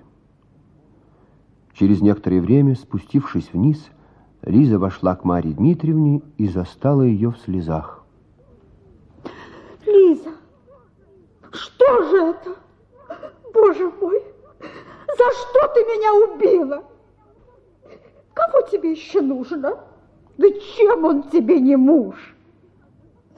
Камер-юнкер, не. Он в Петербурге на любой фрейли не мог бы жениться. А я-то, я-то надеялась, а? И давно, давно ты к нему переменилась? Нет, нет, эта туча откуда-нибудь да надута, не сама собой пришла. Уж не Фофан ли то? Мама. Ох, вот нашла советчика. Мама. Ох, боже мой, боже мой. А Владимир-то Николаевич, мой голубчик, как он внимателен, как почтителен. Нет, нет, я этого не перенесу. Ты меня убьешь неблагодарно, если не одумаешься. Он еще, он еще, вероятно, заедет сегодня. Я просила его об этом. Одумайся, Лиза. Ой, боже мой, боже мой, как у меня голова разболелась. Ой, боже мой, боже мой. Палашка! Палашка! Пришлите ко мне Палашку. Одумайся, Лиза, боже мой, боже. Едва ушла Марья Дмитриевна, в комнату Лизы вошла Марфа Тимофеевна и тотчас захлопнула за собой дверь. А, вот ты где. На силу нашла тебя. Что с вами, тетушка? Я никогда не видала вас такой. Прекрасно, сударыня. Прекрасно. У кого ты только выучилась, мать моя? Дай мне воды-то, я говорить не могу. Успокойтесь, тетушка. Пить не могу. Зубы себя последние выбью. Ведь вы сами, кажется, не жаловали господина Паншина. Какой тут Паншин? К чему тут Паншин? А ты лучше мне скажи, кто тебя выучил свидание по ночам назначать? А, мать моя? Тетушка. Ты, пожалуйста, не вздумай отговариваться. Шурочка сама все видела и мне сказала. А она не солжет. А я и не отговариваюсь, тетушка. Так вот как, мать моя, ты свидание ему назначила, этому старому греховоднику, смиреннику этому? Нет. Да как же так? Я сошла вниз за книжкой. Он был в саду и позвал меня. И ты пошла? Прекрасно. Да ты любишь его, что ли? Люблю. Ах, матушки мои, она его любит, а? Женатого человека любит, а? Любит. Он мне сказывал. Что он тебе сказывал? Соколик этакой, что? Он мне сказывал, что жена его скончалась. Царство ей небесное. Пустая была бабенка, не тем будь помянут. Вот как. Вдовый он стал быть. Да он, я вижу, на все руки. Одну жену уморил, да и за другую. Каков тихоня. Только вот что скажу я тебе, племянница. В наши времена, как я молода была, девкам за такие проделки больно доставалось. Ты не сердись на меня, мать моя, за правду одни дураки сердятся. Я Федю люблю, но этого я ему никогда не прощу. Видишь, вдовой. Ну, дай-ка мне воды.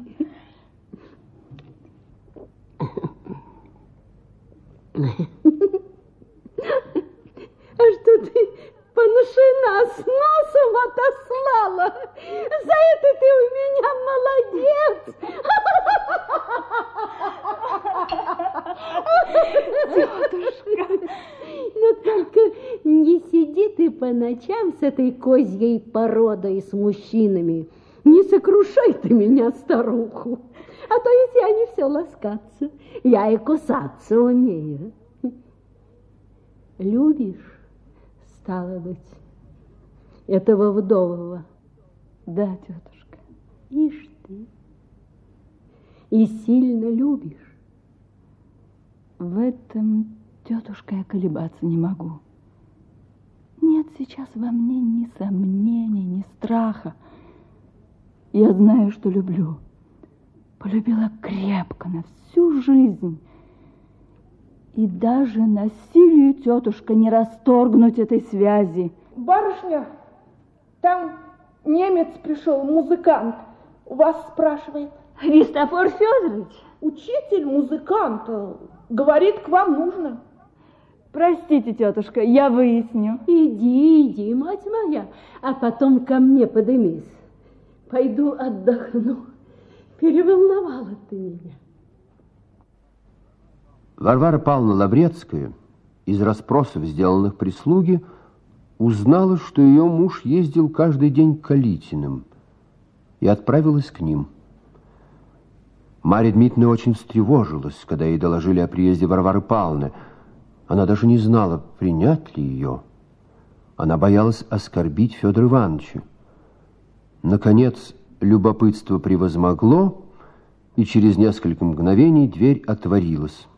Варвара Павловна быстро, чуть слышными шагами приблизилась к Марье Дмитриевне и, не давая ей встать с кресел, почти склонила перед ней колени.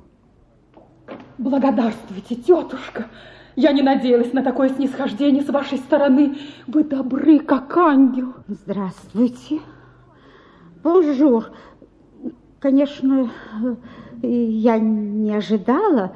Впрочем, конечно, я очень рада вас видеть. Вы понимаете, моя милая, что не мне быть судьей между женой и мужем. Мой муж во всем прав. Я одна виновата. Это очень похвальные чувства, очень. Вы давно приехали? Видели вы его? Да садитесь, пожалуйста. Я вчера приехала. Я видела Федора Ивановича и говорила с ним. А, ну и что же он? Я так боялась, что мой внезапный приезд возбудит его гнев, но он... Он не лишил меня своего присутствия. А, то есть он не... Ну, да, да, да, да, да, я понимаю. Э, я понимаю, он с виду немножко груб, а сердце у него мягкое. Федор Иванович не простил меня. Он даже не пожелал меня выслушать.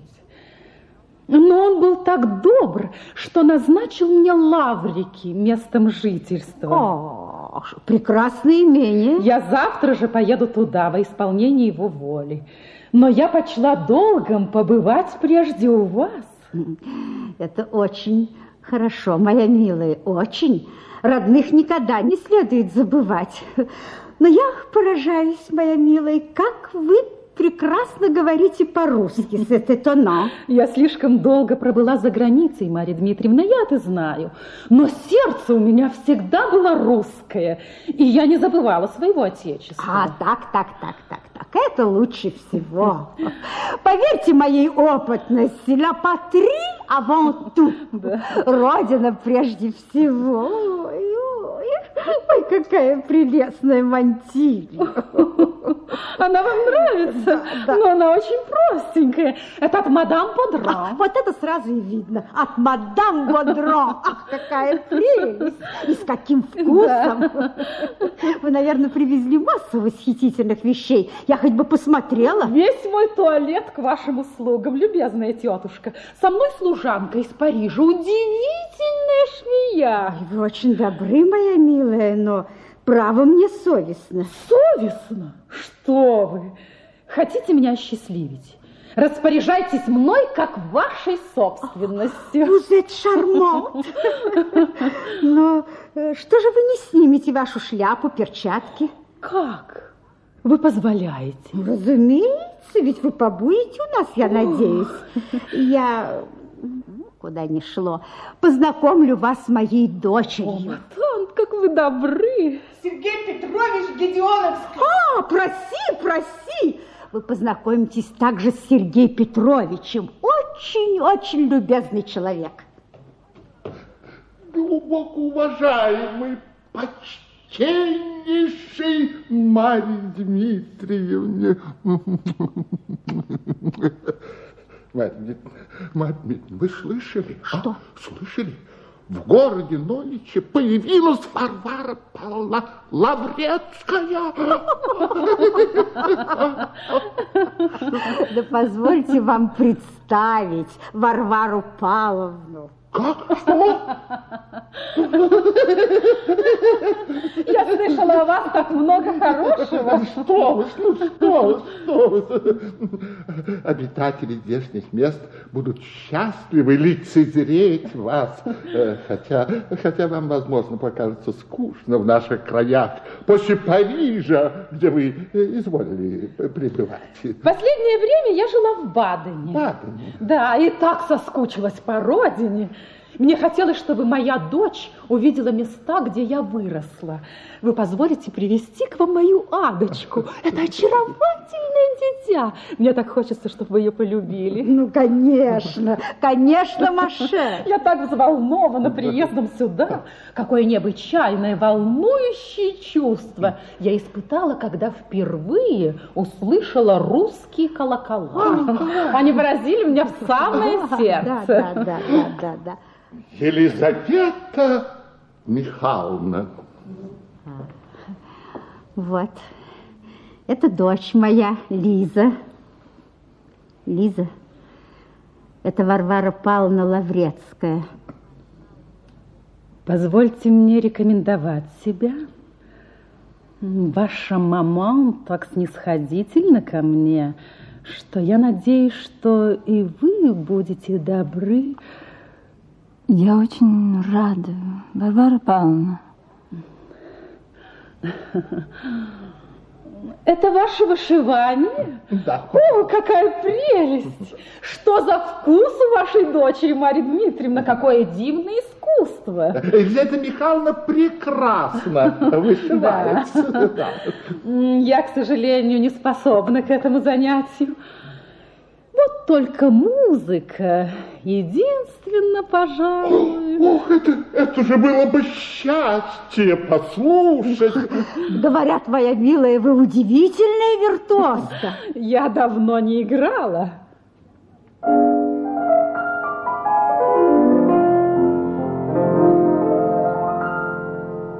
Прикажете? Сделайте одолжение. О, да, о, да.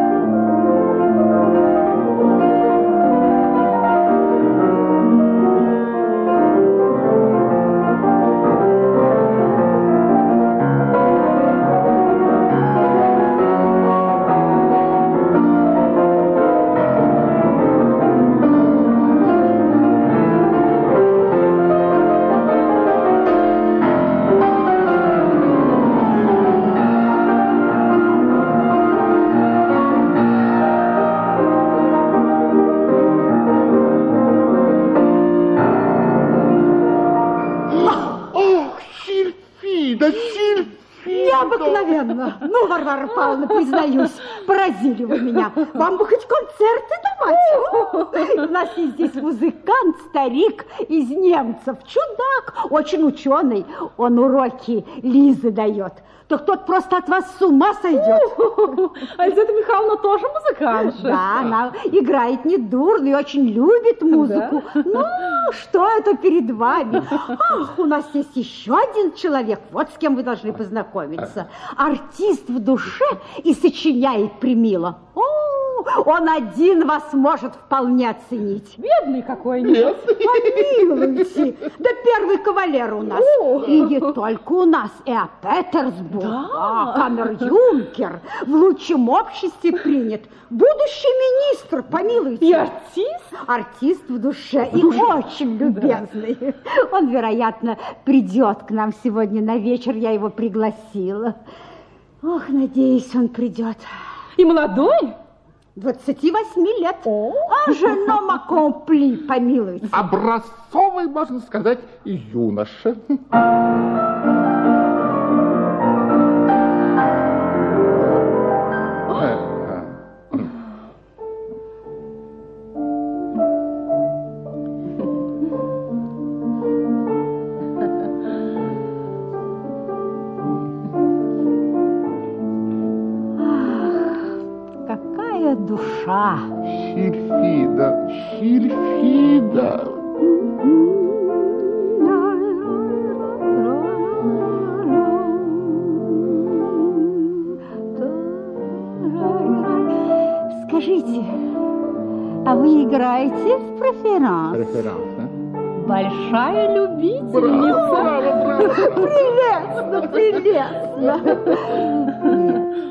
Вы подумайте, какой дурак должен был быть Федор Иванович не оценить такой женщины. Федор Иванович, ну, конечно, дурак, дурак.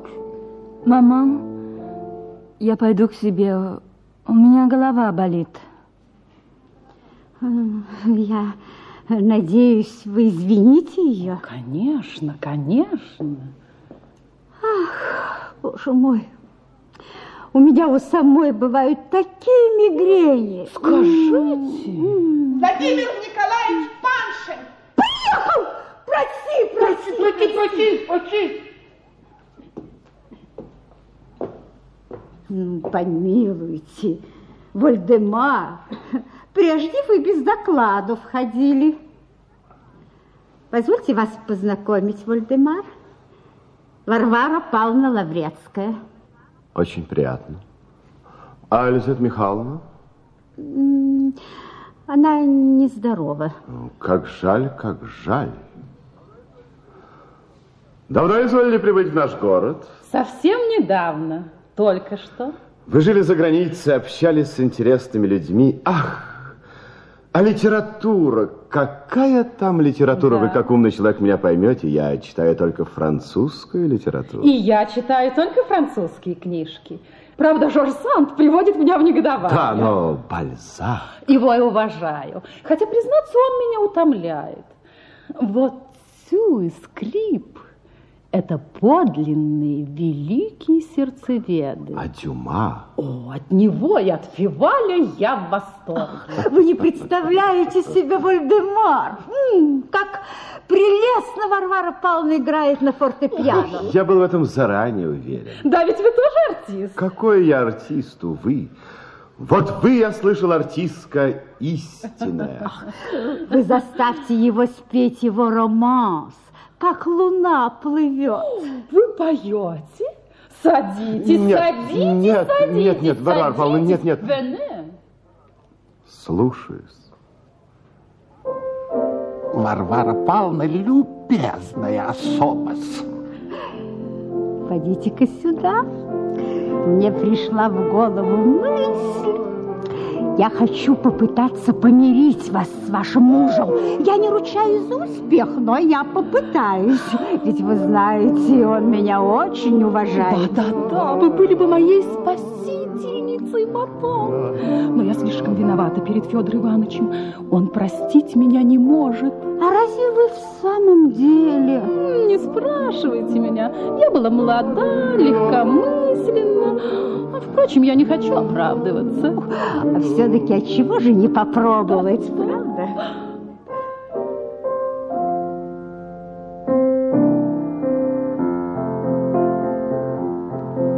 Луна плывет высоко над землею Меж бледных туч.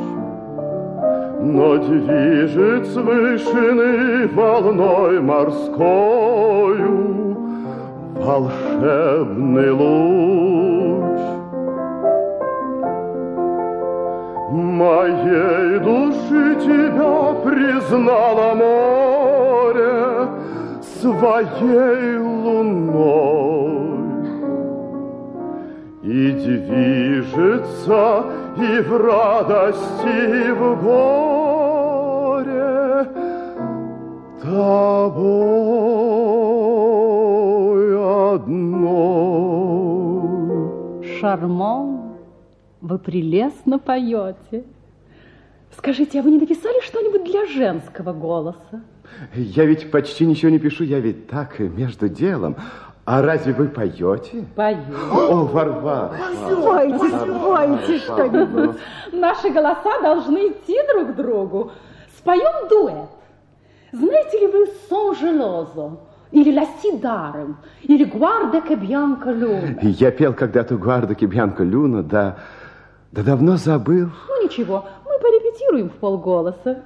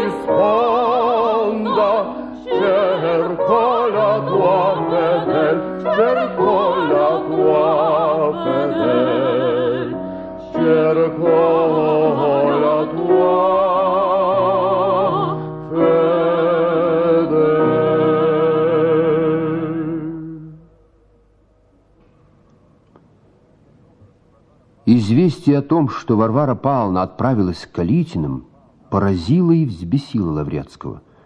Наконец, после долгих колебаний, он решился отправиться к Калитиным. Накануне Лиза написала, чтобы он явился к ним вечером, не к Марии Дмитриевне. Он бы ни за что не вошел в ту гостиную, где находилась его жена, но к Марфе Тимофеевне. Он застал ее против обыкновения одну. Ну вот ты.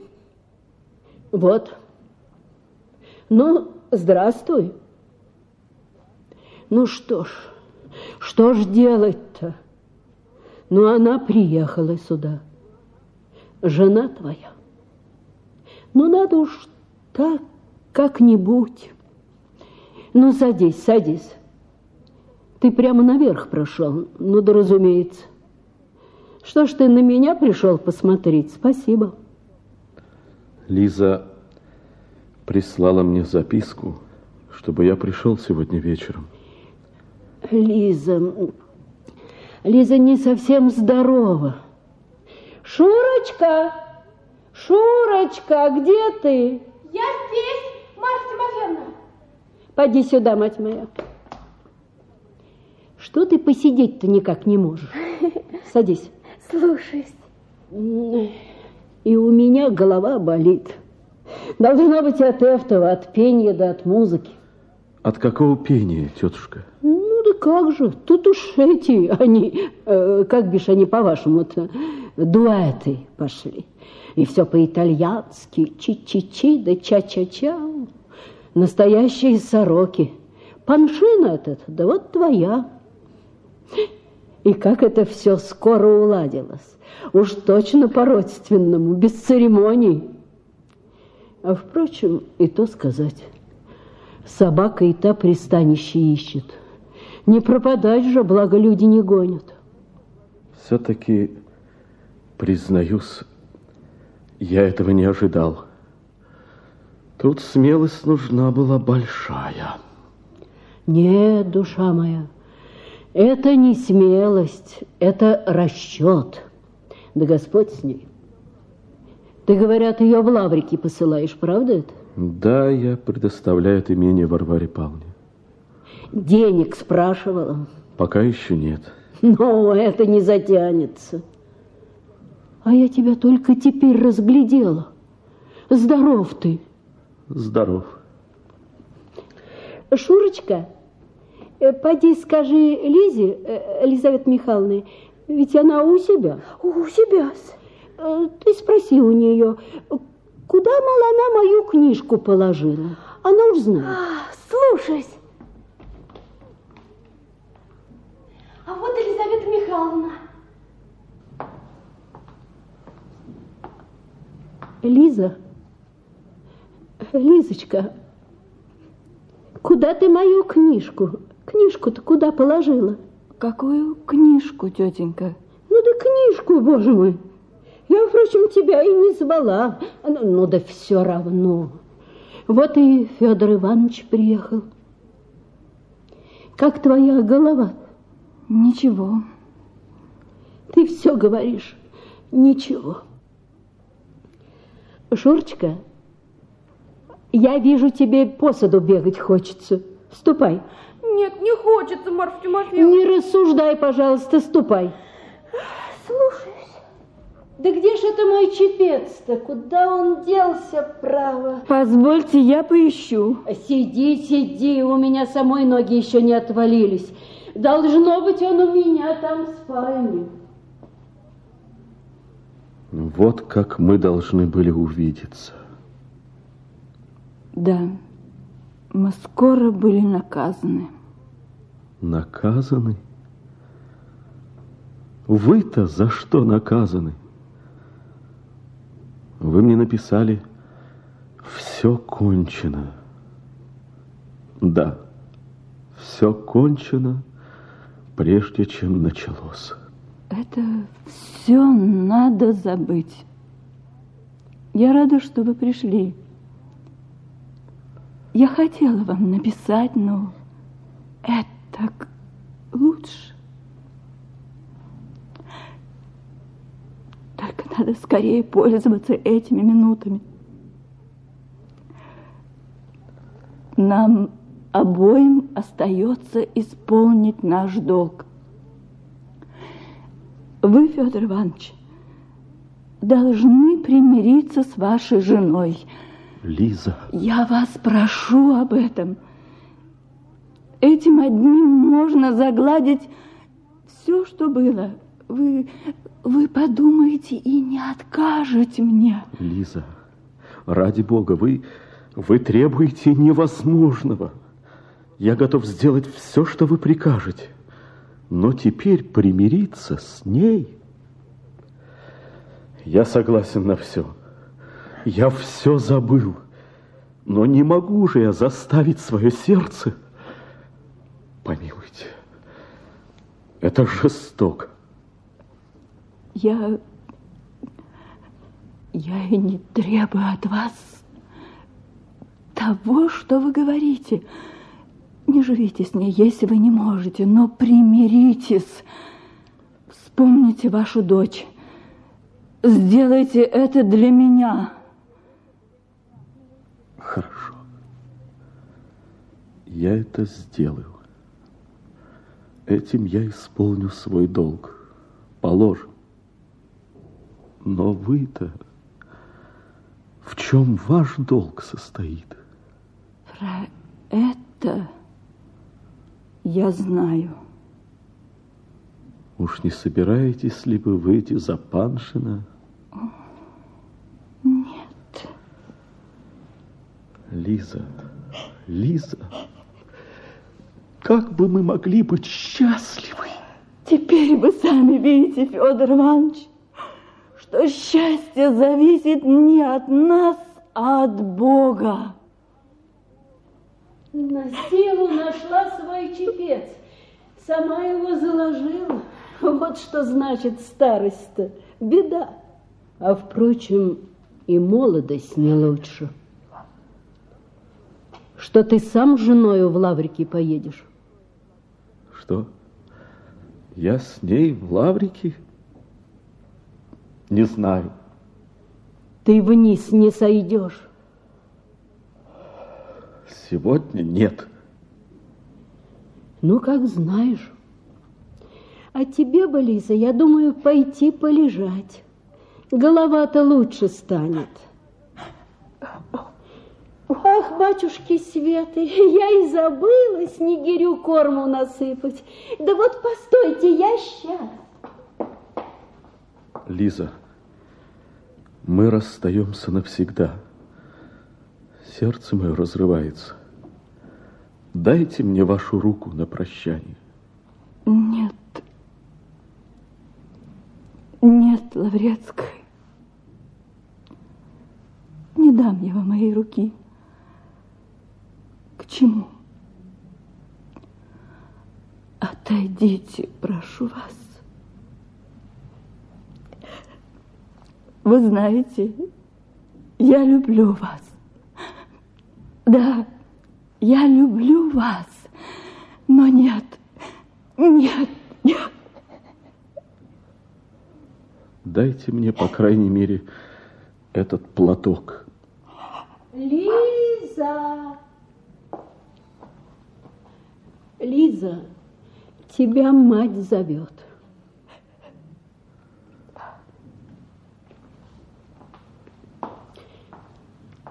Федя. Что, тетушка? Ты честный человек. Как? Я тебя спрашиваю, честный ли ты человек? Надеюсь, да. А ты дай мне честное слово, что ты честный человек. Извольте. Даю. А к чему это? Уж я знаю, к чему. Да и ты, кормилец мой, коль подумаешь хорошенько, ведь ты не глуп, сам поймешь, к чему я это у тебя спрашиваю. Ох, душа моя, тяжело тебе, знаю. Да и всем нелегко. Уж на что бывало я завидовала мухам, вот, думаю, кому хорошо на свете пожить. Да услыхала раз ночью, как муха у паука в лапках ноет. Нет, думаю, и на них есть гроза. Что делать, Федя? Прощайте, тетушка.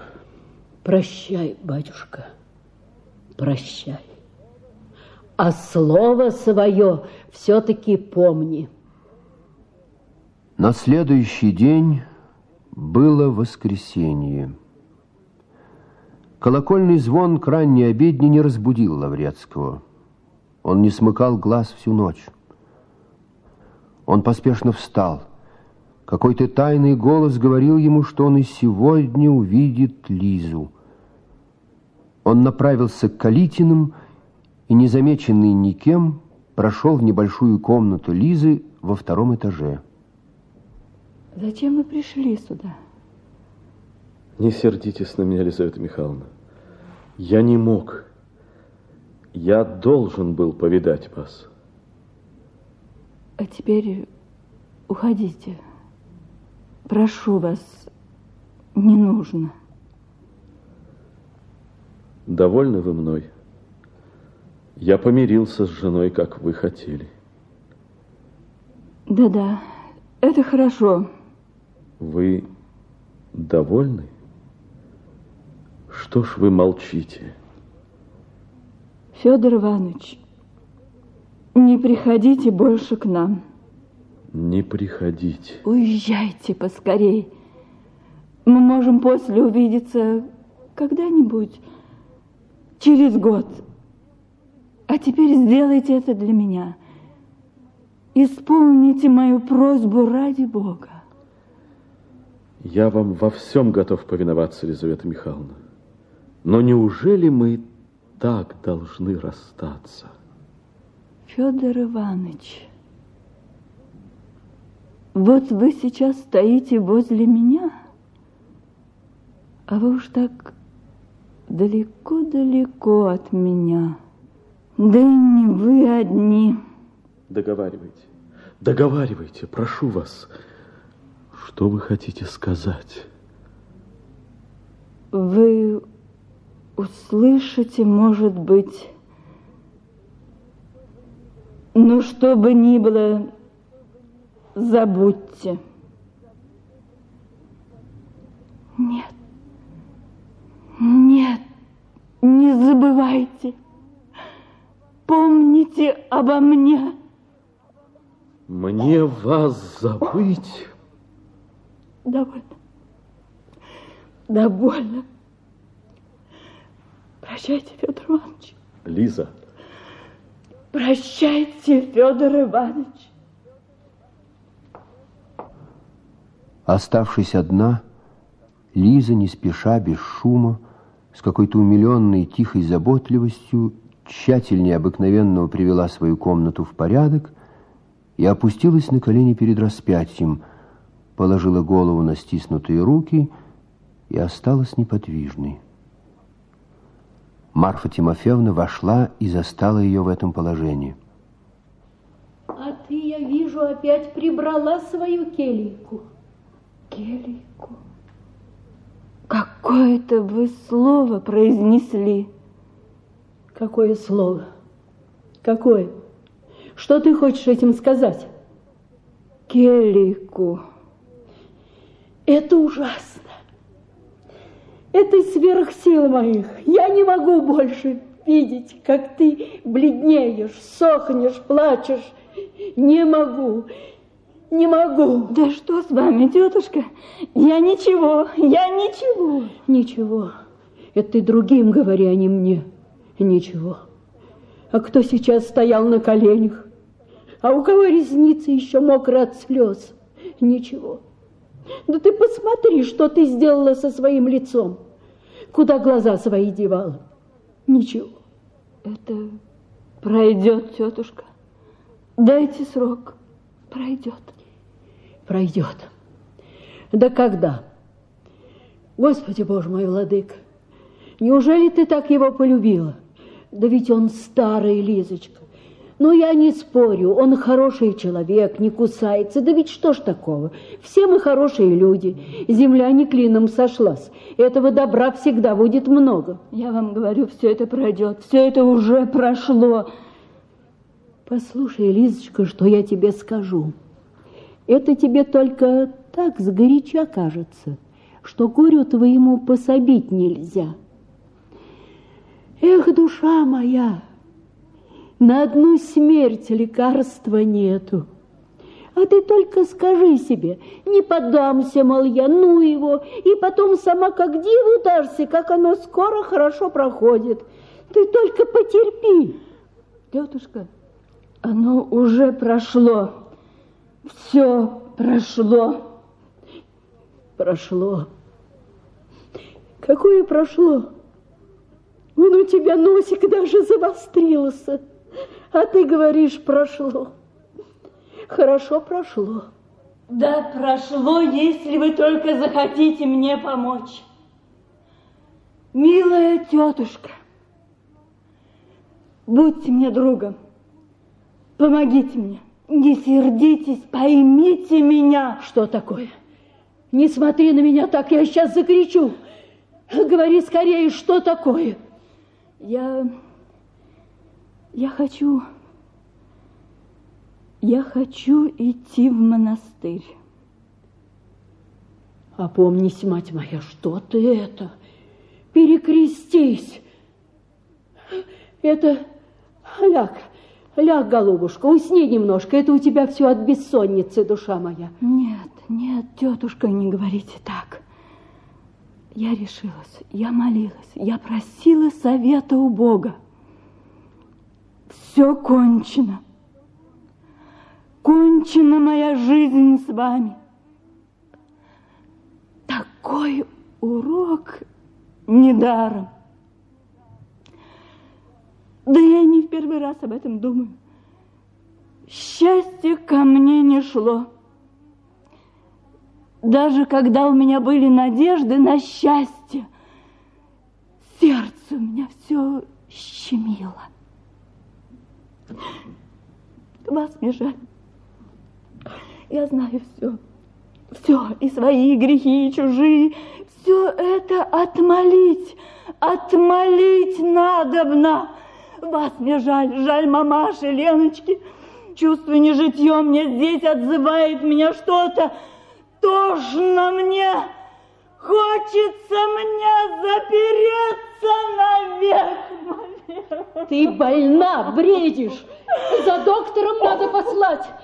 Ты, Лизочка, успокойся. О чем ты говоришь-то? Не удерживайте. Помогите мне. Не то я сама, не то я одна уйду.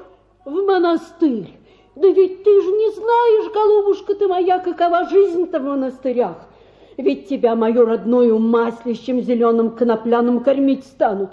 Бельище на тебя наденут толстые-притолстые. По холоду ходить заставят. А ведь ты всего этого не выдержишь. Лизочка, это в тебе все Агафья следы няньки твоей. Это она тебя с толку сбила, все богомольничать приучала. Поживи с нами, Лизочка. Дай, по крайней мере, мне хоть умереть спокойно, а там делай, что хочешь. Да кто ж это видывал, чтобы из-за этакой, прости господи, из-за козьей бороды, из-за мужчины в монастырь идти? Ну, коль тебе так тошно, съезди, помолись угоднику, молебен отслужи.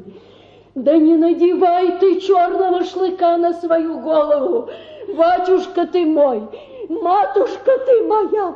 Успокойтесь, успокойтесь, тетушка. Поживи с нами, Лизочка. Оставайся с нами, не погребай себя заживо, Лизочка. Лизочка.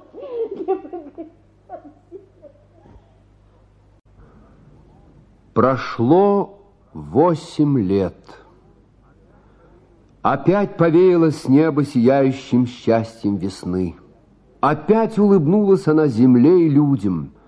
Опять под ее лаской все зацвело, полюбило, запело. Город О мало изменился в течение этих восьми лет, но дом Марии Дмитриевны как будто помолодел – его недавно выкрашенные стены белели приветливо, и стекла раскрытых окон румянились и блестели на заходившем солнце.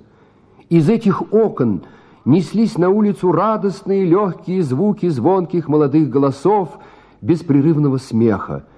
Весь дом, казалось, кипел жизнью и переливался весельем через край.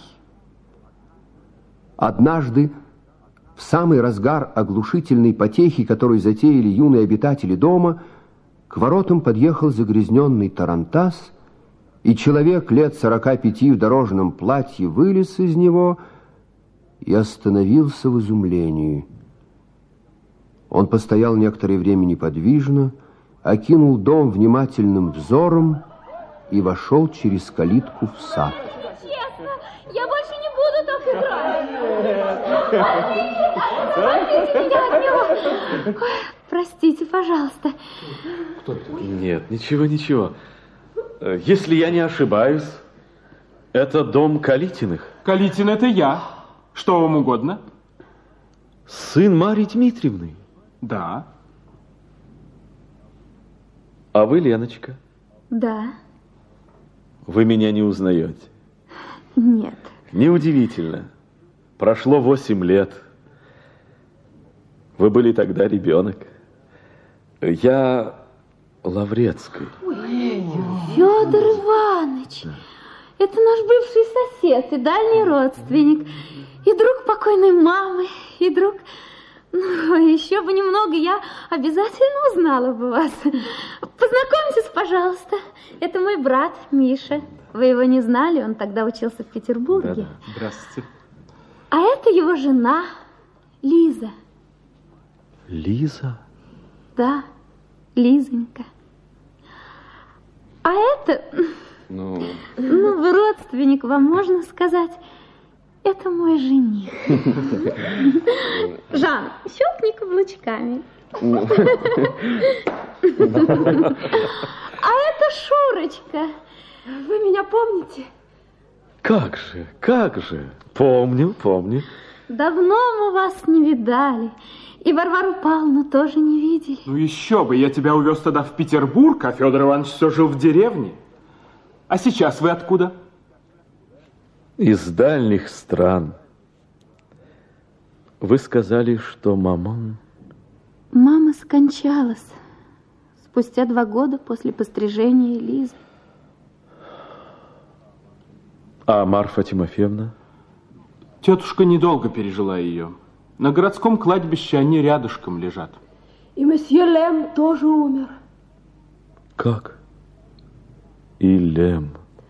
Да, он уехал от нас в Одессу. Говорят, кто-то его сманил туда. Там и скончался. А вы не знаете, музыки после него не осталось? Не знаю. Едва ли. А сердитого кота Матроску вы помните? Он еще жив. Да, и Гедеоновский жив. Жив и лжет по-прежнему. Вообразите, вот эта ягоза вчера ему перцев в табакерку насыпала. Как он чихал. Ну, а Паншин бывает у вас? Ну что вы, он теперь сильно подвинулся в чинах, метит в директора департамента. Да, только ходит несколько согнувшись. Должно быть, Владимирский крест, пожалованный ему, на шею оттягивает его вперед. Мы и о Лизе недавно имели вести. Ей хорошо. Здоровье ее поправляется понемногу. Она все в той же обители? Все в той же. А она к вам пишет? Нет, никогда. Пройдемте в дом. Как? А разве мы не будем больше играть в четыре угла? Но ведь нас теперь больше, чем нужно. А вы будете с нами играть в четыре угла? Нет, нет, вы, пожалуйста, играйте. Не обращайте на меня внимания. Мне самому будет приятнее, если я буду знать, что я вас не стесняю. Ну, а развлекать вам меня нечего. У нашего брата-старика есть занятие, которого вы еще не ведаете. И которого никакое развлечение заменить не может. Воспоминания. Ну, кто за мной?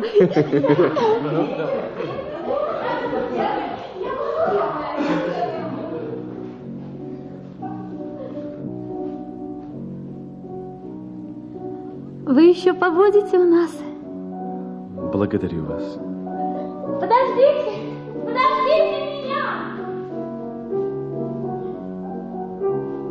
Вот она, эта скамейка. Здесь мы сидели с тобой восемь лет назад. Где ты теперь?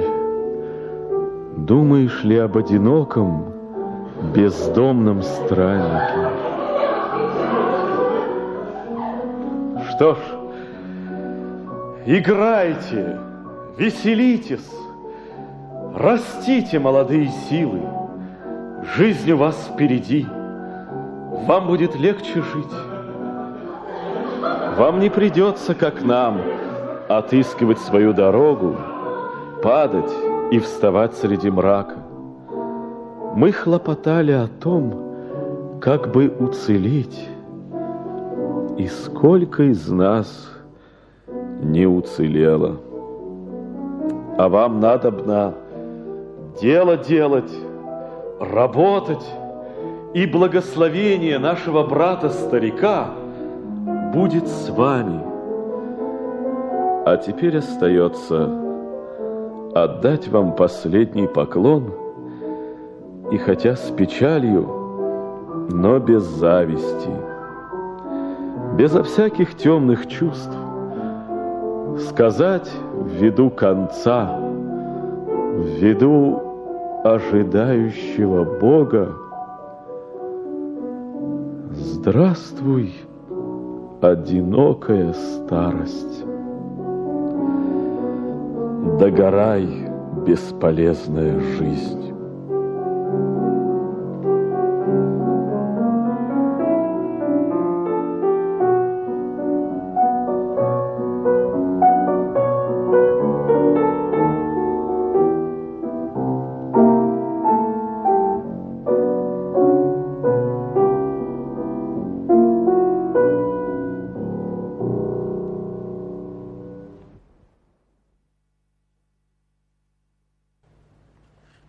Слушали радиоспектакль «Дворянское гнездо» по роману Ивана Сергеевича Тургенева в исполнении артистов Московского художественного академического театра имени Горького. Постановка Михаила Яншина. Запись 1962 года. Действующие лица и исполнители. Лаврецкий, Галикс Колчицкий, Варвара Павловна, его жена, Луиза Кашукова, Марфа Тимофеевна Пестова, Вера Попова, Мария Дмитриевна Калитина, Ольга Андровская, Лиза Калитина, Валентина Калинина, Леночка Калитина, Нина Гуляева, Лем Василий Топорков, Михалевич, Юрий Кольцов, Гедеоновский, Владимир Ершов, Жустина, Евгения Ханаева, Казачок, Анна Камолова, Паншин, Анатолий Вербицкий, Шурочка, Анна Горюнова, Молодой Калитин, Николай Алексеев. В остальных ролях были заняты артисты театра. Текст от автора читал Владлен Давыдов.